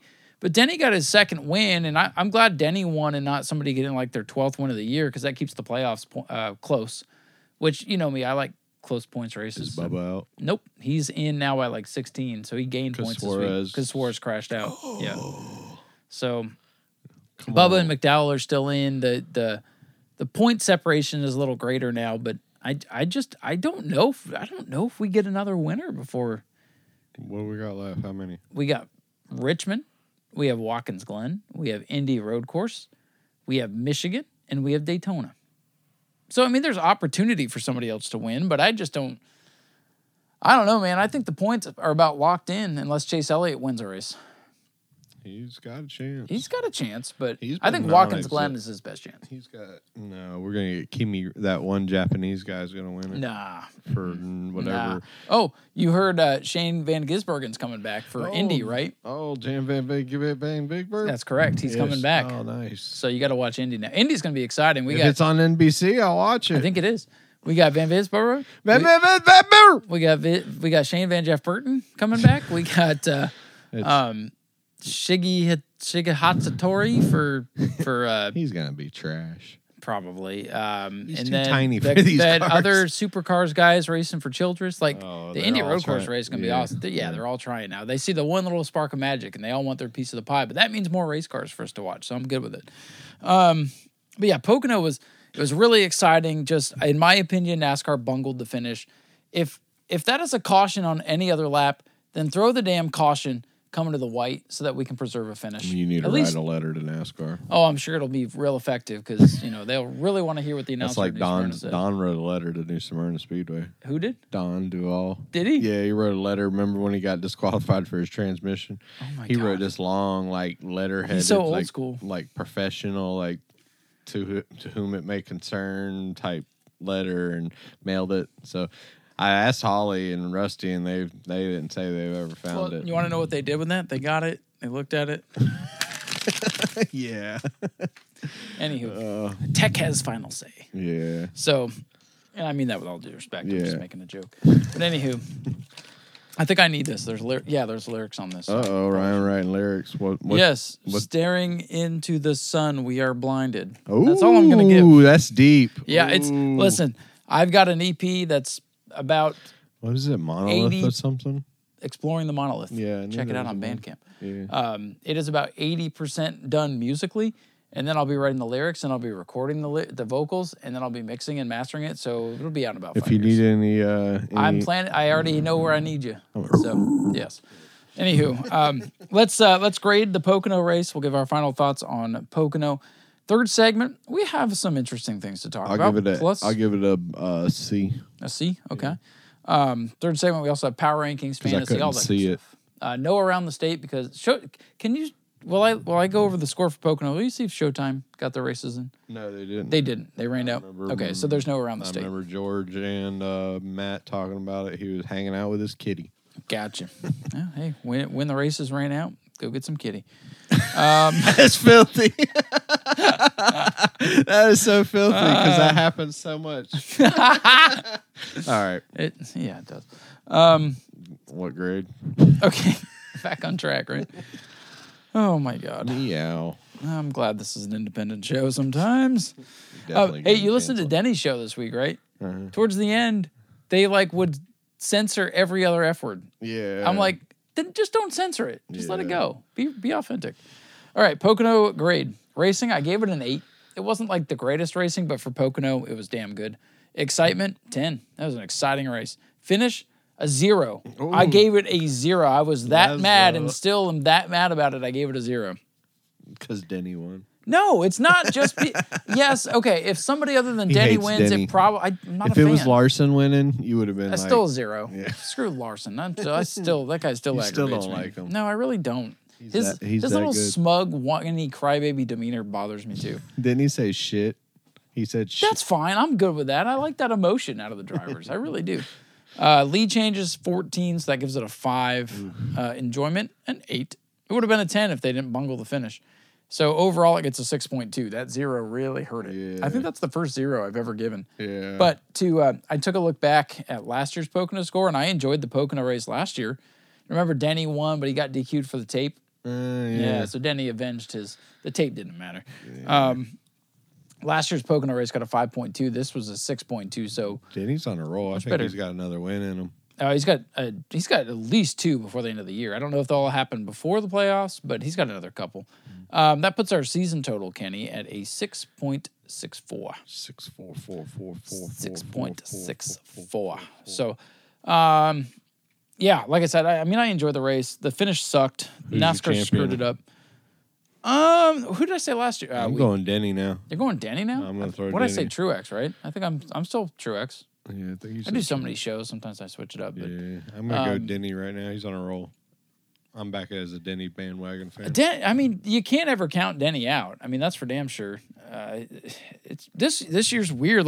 Doing the power rankings, I try not to just drastically move people. I don't want to take the guy in 9th and just move him up to 1st because he wins one race. But then I'm like, this guy needs to fall. He just finished 32nd. It just doesn't make any sense. This year makes no sense.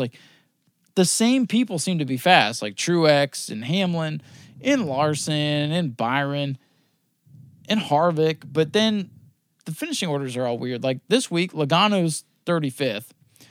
Ryan Blaney's 30th. And where was Busch? Kyle Busch was 21st. Kyle Larson finished 20th. Mm. Holy crap! I thought he got a top 5, but he finished 20th. Something happened at the end, didn't he? I think because he said his car was wrecked, but because he ran into the wall. I think he got just shuffled out of line there in the last lap. But I'll have to go back and watch that. Some of the playoff guys: McDowell 19th, Chris Buescher 18th. Brad Keselowski, 16th. Joey's just setting up for Phoenix. Well, let's say if you can hit it right and do well at Phoenix, you got it made, right? Yeah. Play the game. And everybody plays by the same rules, so. Not really. Yes, they do. Shut up. There ain't no people playing by rules anymore. Whatever. The gray area. All right, I'm going to go gripe over here in my corner. William Byron, 14th. Ross Chastain, 13th. Your boy Bubba was 11th. I think Kenny secretly is rooting for Bubba to win the championship. Nah, not at all. I seen something about it, and it was talking about something he can't open doors or something. I don't know. What are you even digging at? Come on. You know me. I'll dig at anything. I know you will. That's the thing. It just doesn't. What you're saying that just doesn't even make sense. You're just looking for. It's just stupid. It is. Denny Hamlin gets the win, of course. Tyler Reddick ends up 2nd. Good run for Tyler. Martin Truex 3rd. Kevin Harvick 4th. Ty Gibbs, a career best 5th. Now Ty Gibbs, that's the 18 car from last year. The 18 finished 2nd in this race, so I'm not surprised at the 11:45 this week. Christopher Bell recovered from a spin to finish 6th. Ricky Stenhouse 7th. He's still having a good year. Harrison Burton 8th. That's a real respectable run for that youngster. Eric Jones 9th. And Chase Elliott rounding out the top 10. So Who? Interesting race. Chase Elliott. Who? Is he going to make the playoffs? Seriously, what do you think? I don't think so. You don't think so? No, I mean, he's got to win, right? He's definitely got to win. Yeah, he's got to win to get in now by this point. Yeah. And I think I'm on the fence because like I feel like he can win, but I don't think he's going to. I think he's distracted this year. You think he's got girl problems? Probably. That's like on Door Bumper Clear. They were talking about the one lady. Oh, that one like model that was there? Yeah. Well, the one lady that's the producer or something that. Oh, she's so annoying. The Millbridge chick. Yeah. But I guess she was dating somebody that was racing, and the guy was having a lot of problems. And what'd your computer just do? I don't know. Oh, my phone. My phone just plugged back in. Oh, okay. So it brought up the pictures. Yeah. I was like, all of a sudden it just switched on me. I was like, what? But, yeah, she was talking about his best friend told him that she's causing him problems in racing and everything and stuff because he was too worried about a woman and everything that was on the door bump. But anyways, yeah. I still got to listen to them. They're like my fourth favorite podcast. Sometimes right now. I listen to them. Sometimes this show. I always catch up on it. It's just not – like I listen to Jeff Gluck's podcast first. Then I do Denny's because he's always got some controversial shit to clear up. And then I do Door Bumper Clear. And then I throw my NFL podcast in there too because I really enjoy listening to those guys. And then I'll listen to my own podcast. Foley's been on like greatest hits for like 4 hours. Who? Mick Foley. Oh. Yeah, see, Foley is podcasts are great, man. Yeah, I love podcasts. He's been on the best of Foley show for like the past 4 weeks. So I just listen to this. Seriously, like you need to get this show on whatever podcast app you listen to and then like find other good shows to listen to. Listen to us first. Stacking Pennies, I tried to. I didn't like it. That one's all right. It's just too short. And then there's a bunch of them that are just too short. I need something else. I like a, I like a good long form because I go on walks throughout the day, get me and Peyton out of the house with working at home, so I don't get cabin fever. And listen to.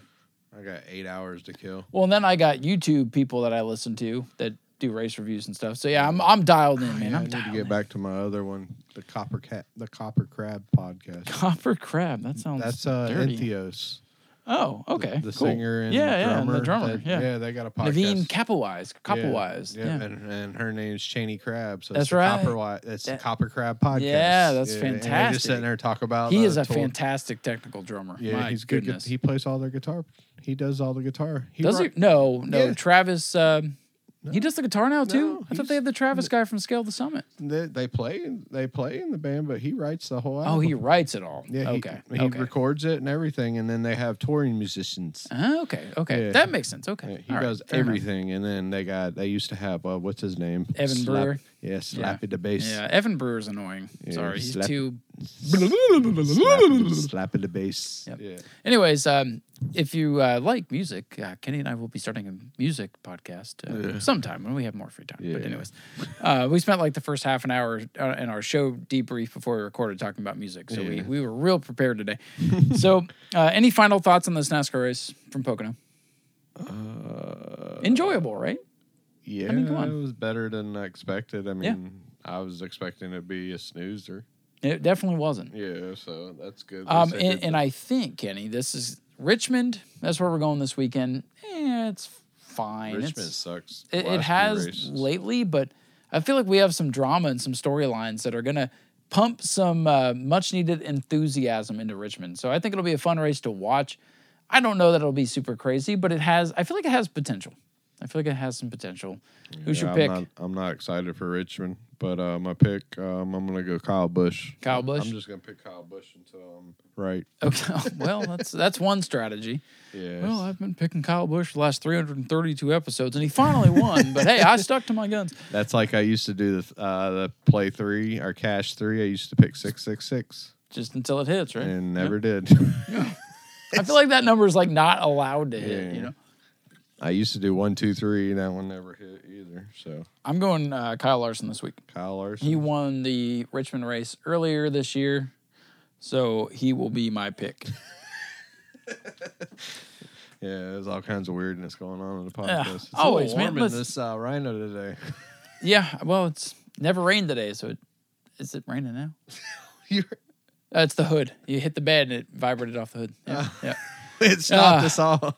Anyway. Great podcasting. Listen, we're just having fun in here. Yeah. We get to the end of the second, into the third segment. Rick was cracking up about that. Good. Apparently he's going to join us next week. That's the tentative plan. Yeah, that's great.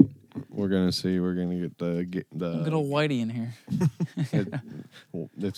I feel like Rick's going to be, if he's able to make it, he's going to be a great guest because his world is just over the moon right now. Yeah. With Brandon. So. Yeah. So, and it'll probably be even better because Brandon will be going for three. Maybe four in a row. Yeah, see what happens. But, speaking of Brandon, stay tuned for the next segment. We do have power rankings. We have our fantasy stuff. Like I said, no around the state. Nothing else happened. So Kenny and I are going to have like a serious discussion on the other side. So stay tuned. We're going to take a quick moment here and thank some of our great sponsors with the Racing with Ryan podcast, including American Auto Tires and Service, located at 1523 South Dixie Freeway in New Smyrna Beach, Florida. You can give them a call at 386-428-1941. Of course, that is EJ's company. And if you need anything done, tires, service, you name it, they have you covered. So make sure you stop into American Auto. Or, of course, you can always get with EJ if you're at New Smyrna. You can find him pretty easily in the tire room or driving the pace car. They have all kinds of great deals. Look, I'm in the market for some tires. I'm going to be stopping in there in the next couple of months and getting my tires down there because I wouldn't trust anybody else, because I know EJ is going to take care of us. They offer everything from free visual AC checks, tires, maintenance, repairs, any kind of service you need. They even have wheels. So American Auto Tires and Service are your one-stop shop in the New Smyrna area for anything that you need done. So make sure you check them out. Again, 1523 South Dixie Freeway in New Smyrna Beach, 386-428-1941. Stop in and see your friends at American Auto. We also thank DeBerry Paint and Body for coming on board as a sponsor. Of course, that is the two Manellos. So let's just say you get into a little bit of a fender bender and you don't want to go through your insurance because you know they're probably going to hike up your rates and you're going to pay for a deductible and you're still going to have to pay for all this stuff. Make sure you check out DeBerry Paint and Body because they will go ahead and handle that for you. If you got a scuffed up fender, if you got some dents in a bumper, if you got a door that needs replaced, DeBerry Paint and Body will take care of all of that. They are open till about 6 o'clock each day, and you can get in touch with them by giving them a call at 386-320-0267, and they're located at 400 Chairman Court, Suite 200 in DeBerry, Florida, 32713. And again, their hours are typically 9 a.m. to 6 p.m. on the weekdays and 10 a.m. to 1 p.m. on Saturdays, because, you know, they got to get out to the racetrack and whatnot. So if you need any body work done, paint, body, whatever you need, make sure you check out DeBerry Paint and Body. We also thank our good buddy, Mr. Andy Morrison with Never Give Up. Andy's always at the New Smyrna Speedway supporting our racers and even supporting the little ones over at the Little New Smyrna Speedway for the quarter midget racing. You can typically find Andy Friday and Saturday at the New Smyrna Speedway. He has some great items for sale, and sometimes he gives those items away. He's got all kinds of great things for his company, Never Give Up. He's got plaques, he's got hats, he's got stickers. I know a lot of the Bomber guys run the Never Give Up sticker on their car. And really, I think everybody could use that message these days. Never give up, keep doing you, and keep supporting what you love, just like Andy does. And we appreciate his support here on the Racing with Ryan podcast. We also thank Hank Baker for coming on board as a supporter here with the show. He'll be on for the next handful of episodes, and we really appreciate him. A really great guy. We miss him in the pit area this year, but if you see Hank, talk with him. He's got some great racing knowledge, and it's always a pleasure to be around. We also thank Bromley Motorsports for coming on board as a sponsor here on the Racing with Ryan podcast. Of course, you can primarily find the Bromleys running at New Smyrna Speedway. They have a couple of Bomber Bs, the 6 machines out there for Bromley Motorsports, and they have some pro trucks that they run occasionally as well. Sometimes you can find them out at the dirt tracks having a little bit of fun as well. But we appreciate Bromley Motorsports for coming on board to support the show. So make sure you check them out next time you're at the New Smyrna Speedway. We also thank Jeff White Racing for coming back on board as a sponsor here on the Racing with Ryan podcast. Of course, Jeff White Racing can be found bouncing between the Auburndale Speedway and the New Smyrna Speedway. Jeffrey White, driver of the 41 EMOD/AMOD, has been one of the dominant forces So if you're looking to get on board with a good racing team, make sure you check out Jeff White Racing and check them out at the Bullring at Auburndale and the Big Track over at the New Smyrna Speedway. We thank them for coming back on board and supporting the show.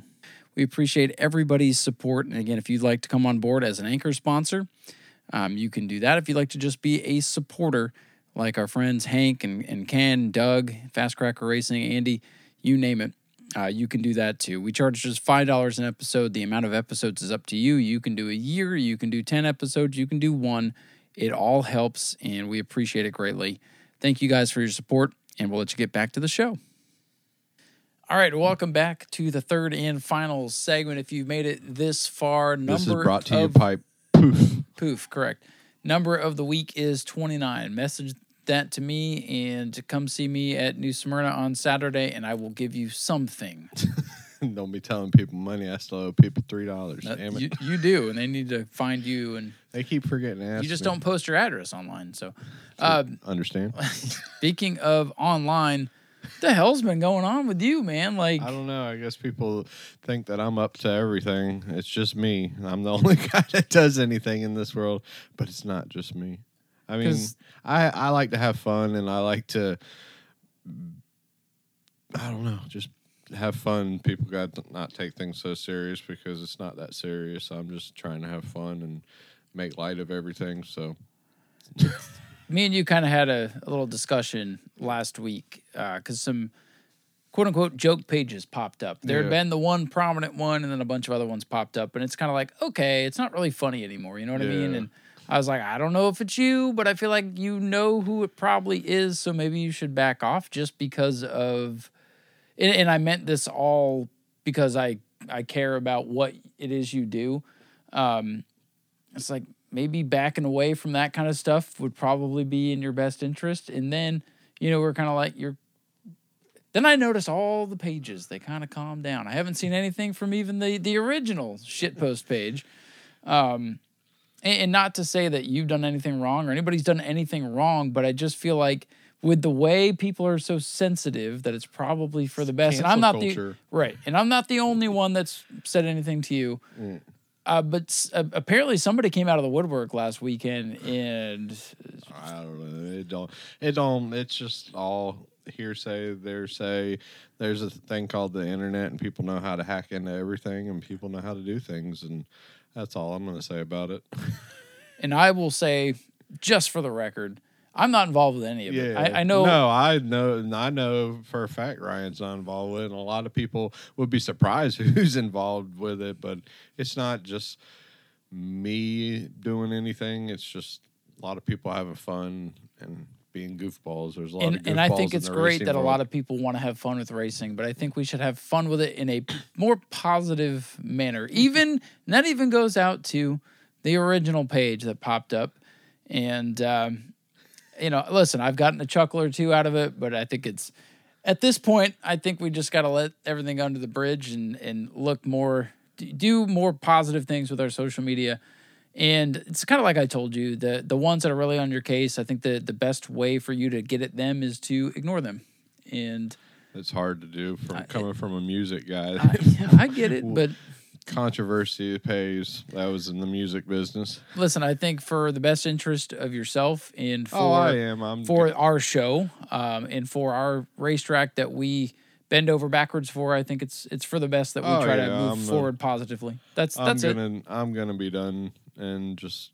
I done blocked a bunch of people and got rid of a bunch of people on Facebook because that was always the one the thing that I could. It kept me engaged with the things that were being said about me, so I just took care of those people, and now I'm going to be my own entity and do my own thing. I like New Smyrna, and I'm going to continue to praise New Smyrna, and I don't care if people hate New Smyrna, but I'm going to and they can hate New Smyrna all they want, but we don't need to give them we don't need to go and attack them and bash what they do because they choose to do something different. That's really where I'm getting at. I used to be the same, everybody should just go to New Smyrna. Just go race. Come here if you want. Come here once a year. Come here never. I enjoy going to Smyrna because it's right up the road from me. But I enjoy going to the other tracks too. I drive my car to the track. I've never been to a track in Florida I don't like. Yeah. So they're all unique and they're all special in their own way, and sometimes they're special because they do special things, and that's what people say about us as well. But at the end of the day, like I saw somebody posted a picture that was meant to be harmless, and somebody turned it into stupid shit. It's just like, my God, like we just can't just, I don't know. Sometimes people should keep the dumb shit to themselves. I don't know if you know what I'm referring to. Yeah, I probably do. But no, I don't know. Some people take things too serious, and I'm just going to. Some people do take things too serious, and some people take things too far, even though they're trying to be funny. That's me. I just never know when to give up. That's my problem. And don't choke out your personality either. That's not what I'm saying. Be creative, be just funny. Be an asshole on the track. And do that carefully as well. No, I've been pretty good. You have. I'm surprised myself that I've lasted this long. I figured I'd done because the way I drive in video games. Yeah, I mean, listen, I'm surprised some of these people that want to come at you haven't built a Bomber B just to go straight into the fence and take you with them. I mean, hey, if that happens, I mean, you made your own bed. But come on, it'll be fun. My car can take it. You built your car for the zombie apocalypse, after all. So. Yeah, that's my one thing. Everywhere, whenever I see the world's ending and everything, I'm like, I got a race car. I'm gonna put some metal over the windows, and I'm good. I'll run people over. Well, I didn't want to just, and we talked about this before we decided to talk about it on the show. Yeah. And I'm not trying to throw you under the bus, but at the same time, I care. And I value what you do when you do it positively, which is why I've said anything to you to begin with. But I did want to air it out a little bit, and so people understand it's not just one person doing all the things that you see is not just one person. Yeah. There's a whole entity. Right, and that's just like that's hackers. The there's always more than one. So, and again, I know I'm an admin on some of these pages. And I like I've explained to some people, I don't post anything on there, and I've removed myself from some of these pages because I've got enough stuff to deal with, and I don't need the bad pub, and I'm not trying for bad pub these days. I've had my moments on this show, and I really don't want it. Like literally all the people that I've had run-ins with, because I have a talk show where I give my opinion sometimes, all that stuff is good, and that's the way it should be. It's going to come up again. I am going to say something on this show, or I'm going to say something on my Facebook that is going to aggravate somebody to where they're going to be upset with me. And that is okay. But I am glad we're at the point now to where I can still talk to these people. And I can talk to these people. They don't have to like me. They don't have to respect me. But I'm glad that we don't agree. It's cool. It's like Brandon Gaither. Me and him, we used to go at it on Facebook, chirping away at each other. And, he reached out to me. I wasn't initially able to do something about what he wanted me to do, and then it came down from higher up that I needed to do it, so I did it. And I'm like, it wasn't it's because it's you thing. It was a principle thing. And he's like, it's all good. It's all good. So that's, I don't know, that's where I'd rather it be. Like, disagreement with somebody, cool. Have a disagreement, but you don't need to carry a grudge to make it, into the next episode of the show to keep people listening.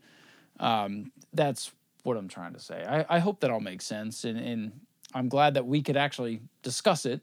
And, I'm not just discussing it to clear my name, but let's get it out there. Let's everybody know what the hell's going on. Yeah, just people just trying to have fun. I get it. People are just being goofballs in the world, and some people got my hurt over it, but I know this much is it's water under the bridge for me, and people can do what they got to do and move forward, right? Yep. And everybody knows where I'm always at, so if they want to come have a chat with me, they can have a chat with me, and I'll tell them the same thing. It was just people having fun, so I ain't out to attack nobody, because I've been in the same facility with many of these people that don't like me, and I didn't go and attack them, or right. I didn't even say. I mean, if they would have said hi to me, I would have said hi. I got one of them to take a picture of me. I'd love to see that picture, because I probably had the goofiest look on my face. Oh, I'm sure it's in the group chat. Yeah, I wish I could see that. I would love to see the group chat of me. That stuff, I don't know. I guess it's just me. I'm the heel. I'm the wrestling heel. Like your best buddy. Yeah, you do have that wrestling background. Your best buddy, what was his name? Brian. Brian, yeah. That was his whole thing, and I've noticed you guys don't really converse much anymore because I think I might have told you that's all it was. He wants that, and he wants you to come at him because he's just going to wrestle heel you, and that's me. When it comes to me, then I go back at it, and sometimes it's hard to turn that switch off. But yeah. I'm actually a nice guy. If you see, a lot of people like me. People voted for me. Oh, no, listen, at the end of the day, and I don't agree with everything you post on Facebook either. I mean, but that doesn't mean you're not a nice guy. It doesn't mean we can't be friends. I mean, I just like to post. That's my bad part is I post everything and anything. I don't know how you do it. I mean, I'm on the computer all day, and I can barely keep up with what I gotta post. My job don't like it. They always telling me, put your phone away. I'm like, okay. And then right back to it. It reminds me, I got to put the Kids Power Wheel post up. I meant to do that before we started the show. I'll put it up tonight. People see it in the morning. It's all good. Yeah. All right. So we're going to move on from that. And I want to go over the power rankings. And I'll let you decide, Kenny. Do you want to start with Florida or NASCAR? We'll do Florida because we did NASCAR last time. Okay. So we got the top 12 in Florida, and there's some movement this week for sure. And it's getting infiltrated with a lot of new Smyrna guys because we're actually racing. Yeah. You know what I mean? Like everybody else is on their summer break. Yeah, or getting rained out. And we've been able to we've had some rainouts. I think we've gotten a lot more racing in than most people would have thought. So lost a lot of bomber races. Well, that does happen. Lost a lot of sportsman races too. Yeah.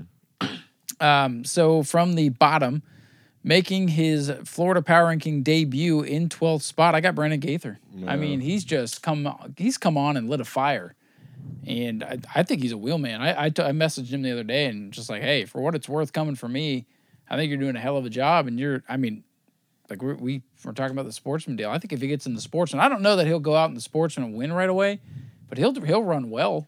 I mean, Hunter Slayton ran well in that particular car, if that's the same thing. I don't know, man. I think Brandon's got a future. Yeah, he's going to be that pretty much that Bomber B's kind of going to be his ride probably for the rest of the year. I mean, I don't blame. So I don't blame it at all. It's a good driver to have behind the wheel. Yeah, Dustin's kind of just wanting people to drive his cars now. He's having more fun doing that. Yeah. And stuff. So Dustin, the car owner, or Dustin, the car ride sharer, if that makes sense. I think he's going to enjoy that. Right now, he likes seeing people have fun. Yeah, that's what it's all about, is having fun out there. That's it. I got Blake Clouser moving up one spot to 11th. Another second place run. Talented to make this list. Sean Bass drops down to 10th. So starting to move down the list there, Kenny. He don't race until 2 races from now. Something like that, yeah. Speaking of that, go check. There's a message on Facebook. I tried to give him EJ's number. Some guy wants to know how much tires are. Oh, I gave him EJ's number. Okay. TJ DeCare moves down to 9th. Yes, 9th. Brandon Morris drops down to 8th. George Spears from 10th to 7th. Mm-hmm. 3 wins in a row. I think it's time for him to get a little. Speaking of, I mentioned earlier, I guess 10, 20 years ago, that same car, George won 3 races in it.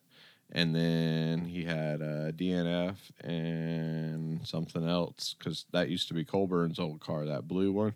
Okay. And then now George did a 3 again, and Colburn's like, oh, he might get a DNF the next race. So if it happens. Well, maybe he'll get 4 in a row. We'll find out this week. Yep. Daniel Webster drops one spot to 5th. From not ranked to 5th this week, Jason Lester. No. I mean, just dominant. I mean. If he was in a truck, he'd probably be winning the truck. Probably. Mod Mini, I don't think he's winning a Mod Mini. I don't think anybody's beating God, I'd love to see him in a Mod Mini and race Sean Bass. Because, like, those two are, like, he's buddies with those guys. So that to me, would be a good, like, benchmark. I think that'd be awesome. Even if it was one of the put Jason Lester in the 32. Let's go. That'd be fun. Yeah. Where's the 17 been? Put Lester in the 17. I don't know. Brad May... drops. No, I'm sorry. Brad May does not drop. I just forgot to move the number. He is 4th. Tim Sozio 3rd. George Gorham still 2nd, and Cody Stickler still 1st. I just haven't been able to move Cody off the top there. He's going to win the next modified race he races. Right. Or the next super late model race he races whenever Auburndale opens back up in like 7 months. If you were to have somebody else on the top of the Florida power rankings, who would it be right now? And is there anybody I've overlooked? Because, I mean, it's hard to think of everybody, especially if you're not eyes on them every week. Dylan LeBeau, maybe. See, I dropped him out, and I feel bad because Dylan is a great driver. Or Corpy. Corpy's maybe, good, too. I thought about Corpy. And the reason I moved Dylan LeBeau out, because I moved two people in this week, the reason I did is because in the 75 car on track, he finished fourth this week. And I think Dylan's really good, and this is not a jab at Dylan because I have the utmost respect for that entire family, that entire group. I mean, they're the best. I walk into their trailer every week so that they can say hi to my kid. So I just feel like Dylan was being too conservative with the car because he doesn't want to wreck it again. Yeah, and I get it. But his sportsman debut was impressive. He's like Blake Clouser in the truck. They just don't have it with the truck. And it's weird how a driver can be so good and dominant in one class and they go to another class and they're just like middle of the pack. And again, not a knock at all at Dylan. I think that's mostly equipment related there with his truck. Dylan would be like, if I had 13th on here, Dylan's easily 13th. And I think good chance that Dylan has a good run on the truck this week and he moves back into the rankings. So, but no, that's... Is he number one? No. Number 12. Would I like to see Dylan on an off weekend go run in Auburndale, go run a Citrus? Hell yeah. Because I'd like to see what he can do. Which one did he do good? He did decent at Auburndale. Auburndale, right? I think. Citrus, he got beat up. Yeah, and Citrus is tough because it's like Citrus is pretty fast. I mean, that's got a little bank to it. It's got two grooves. Citrus is a damn good racetrack, so that place is tough. You got to be, like Auburndale, you can kind of get a good draw and kind of block your way to a win. Citrus, you got to race, man. New Smyrna, you got to race, and you got to have good equipment. So, and Dylan's like, honestly, when Dylan first started racing, I didn't know if he wanted it. He and his brother were big into music, and I honestly was like, Dylan's not going to want to do this. Dylan's going to want to go play guitar and play drums because I've been over to LeBeau's house. I've jammed out with them before. A lot of fun. I want to do it again. I'm like, Dylan's probably just going to want to do the music thing. But Dylan's turned into a racer. And now he works for Richard Petty? Yeah, the Daytona Experience over there. Somebody might be going to work for them soon. Who? I ain't telling you. He who sits over there? Huh? You? No. Oh, okay. No. I wish. I would do it. All you got to do is hold a pretty wheel. No, it's you start out mechanicing and everything, and then you go into they're going to be mechanicing. Gotcha. Got to work on them. Yeah. But no, Dylan's great. I mean, I hated taking him off the list, and I'm glad you brought him up. So we at least we got to talk about him more than anybody on here. But Stickler and Gorham, I think, are the top two right now. I mean, you put them, like, if we had a Florida IROC series, I think those would be like the first two guys you'd think about putting in your car. I'd like to have a Crown Vic. Florida series. Oh my God! Could you imagine like an all-star Crown Vic where you take like the top late model driver, the top modified, top truck?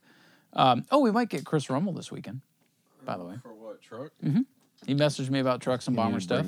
He need to bring his Vic. He messaged me about both. He wanted payouts and information for both, so we might see him. Interesting. Yeah, right. Could be very interesting. He better bring the right tires. He got his pass. He was lucky. Ed was. Yeah, gave him the information. No, well, speaking of, I about puked. Oh boy, great content. Yes, but we should do a them versus us rules race where they can bring their Crown Vic, but they're going to race us, but they're racing all the other cars, and they can have their thing and just have a one-off. Governor's Cup. Yeah. I think we should have a 50-lap. Run what you brung, Crown Vic, your track rule Crown Vic versus our Bomber Bees for fun, no points because that'll be a non-points race. 40 cars out there, it'd be fun. Oh my God, it'd be amazing. Or run it Enduro rule. No, I'm just kidding. 0 to win. 200 laps, 10,000 to win. The only winner gets 10,000, second gets nothing. That's what's going to happen. Yeah.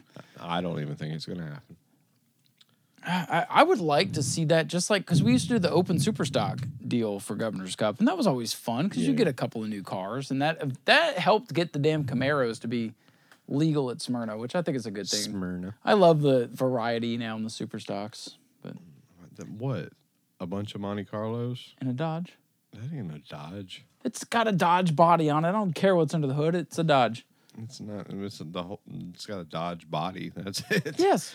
Yes. What's a late model these days? They're all the same, and they have stickers. Tube. Right. Yeah. It's a plastic body on a tube frame. It's not a plastic late model. Fiberglass. Whatever. Fiberglass, plastic, same thing. All right. Composite. NASCAR rankings. Yes. Who's 15th? 15th? Yeah. Take a guess. Kyle Busch. No. I can't do that to Kyle Busch. Bubba Wallace. No. Stenhouse. No, Stenhouse ain't in here. No. Michael McDowell. Yeah, Michael McDowell. He's beating Bubba there.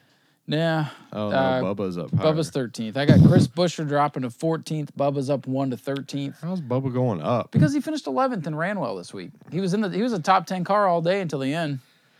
He did good. Yet these other guys didn't. This is hard, man. They bounce. It's not consistent. It's hard to do this. Brad Keselowski 12th. Ross Chastain still 11th. He was a non-factor. Train has been at station. Other than Nashville. He ain't done nothing. Yeah, it's weird. Tyler Reddick is 10th. Kevin Harvick moves up to 9th. Ryan Blaney remains 8th. Kyle Busch drops 2 spots to 7th because he was mid-pack this week.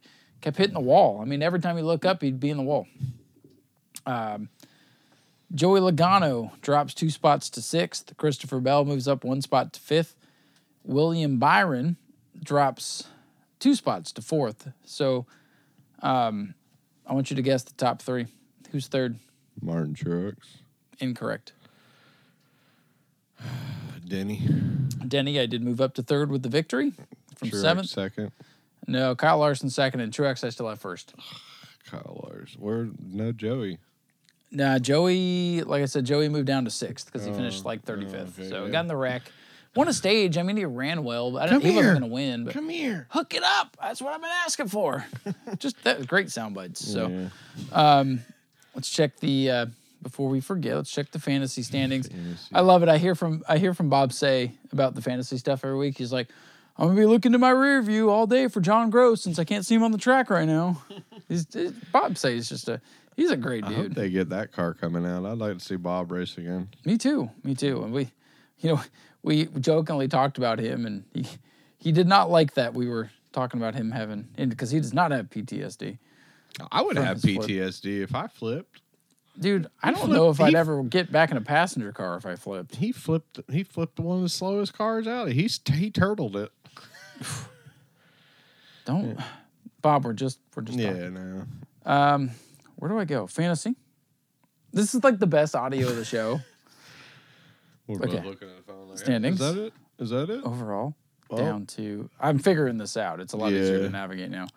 All right. No, where's my league? God dang it. This is what happened last time when you had to do it on your computer. So it's going to happen again. It's right here. Calm down. All right. Ooh. Now, God, man, this guy, I'm telling you what. The Sipping Penguin? No, Steve Darling won. SRQ Taxes with the win this week. And I only say that because he's always beat me. I'm doing so bad. Did you see that plane he was flying in? No, I didn't. The nice. The wing was... Oh, no, he wasn't flying in that. He just shared that. Steve Darling with the wing. See, people take things on the internet serious. Yes, they do. 230 points for Steve. John Gross was second, 218. King Penguin was third with 217. Big Temp in Motorsports with 201 and fourth. Fifth was 8-Ball Racing, 193.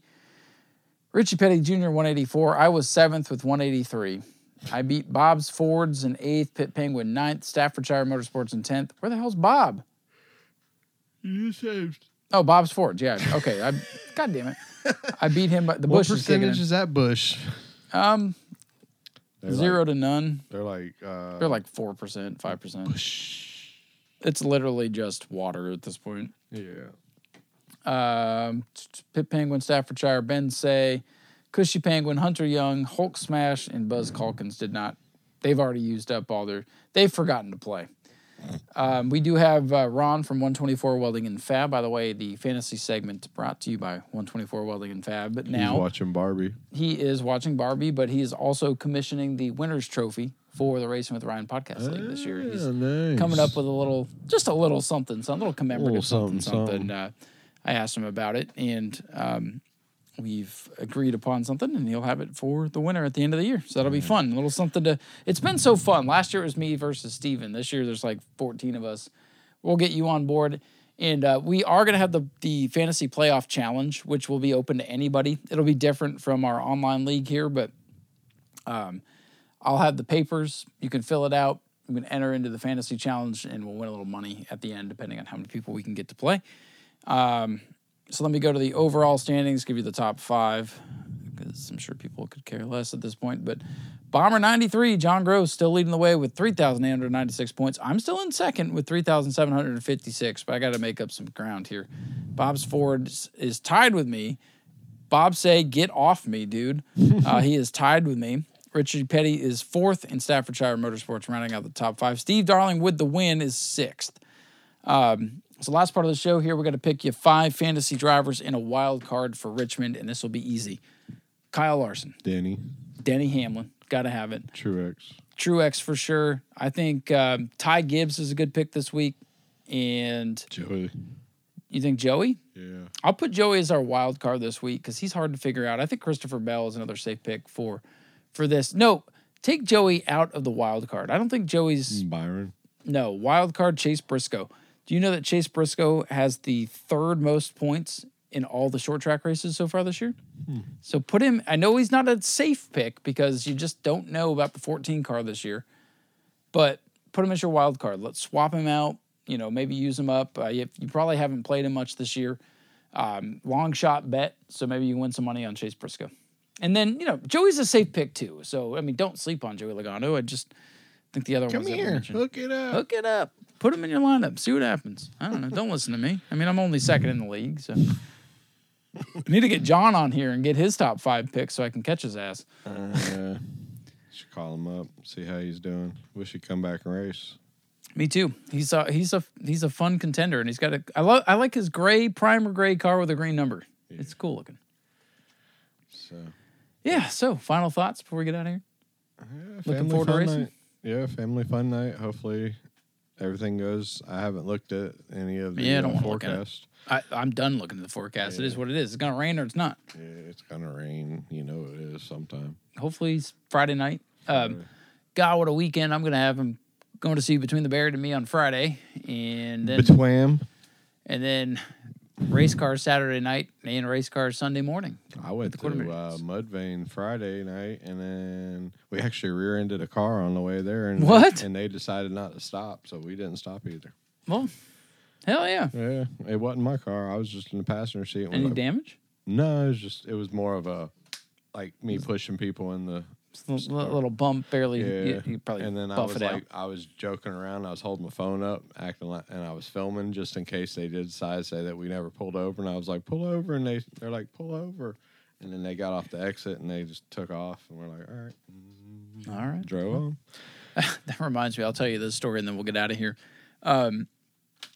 One day, this was 4 or 5 years ago, long night at the racetrack. I came home, plugged my phone in, and it wouldn't charge. So, like, the phone, like, not the cord, but the connector where your phone actually charges, so, like, the part of your phone, it was so loose, it wouldn't, no matter what I plugged in, it wouldn't charge. So I'm like, crap, I need to go get that fixed. So I wake up Sunday, I've got a little bit of a racetrack hangover, not from alcohol, but just hangover from being at the racetrack.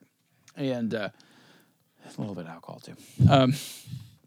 So I go down the street. There's an Eye Fix Your Eye store up in Altamont. So I went up to there. They didn't have the piece, but they said our store about a mile and a half away up in Longwood has it. So go to that store. They'll fix you up. They know you're coming. So I go to get out of the parking lot, and there's two ways out of the parking lot. And I realized the way that I've gone in my cloudy, foggy head, I'm like, oh, crap, I'd have to go down here and do a U-turn to get back to where I need to go. So I'm like, all right, I'm the only one here. I'm going to back up and go out the other way. As I don't look in my mirror. As I throw my car into reverse and stomp on the gas, a car has pulled behind me, and I completely demolition derby style just backed right into the front of this car. Like I was trying to take them out in a demo. I had no idea they were there.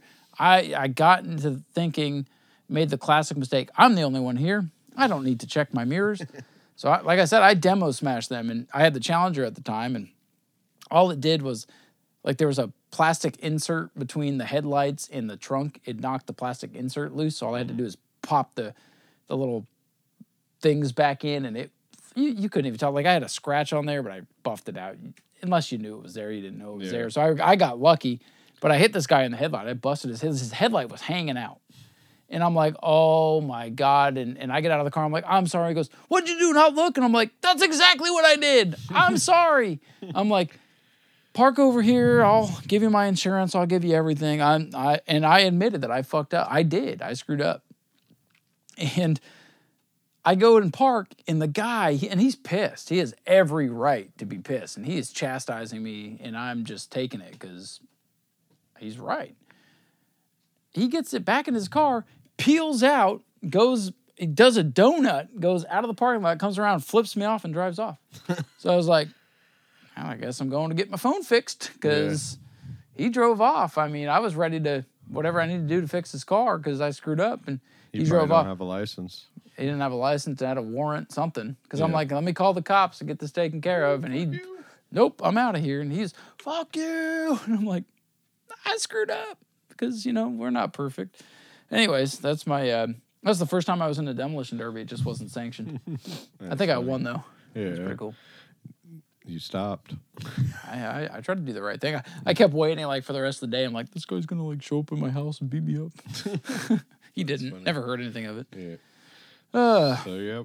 Family fun night. Fun. Saturday. Spectator racing. Yep. Can't wait to screw that up again. Yeah, hopefully you just need to go down there and get your own lineup. I will, because we'll have Victory Lane, so I'll just give the mic to Rusty. He can fill 5 minutes for me. Yeah. We got super late models in 3 weeks. Yeah, super late models. There's a showdown! Church is tomorrow. Yeah. Anywho, all right. Well, thank you all for listening. This has been a fun show. Hope you all enjoyed, and we'll be back next week with another episode with whatever racing we can get in. Yeah, family fun night. Have fun. Bye. Good job.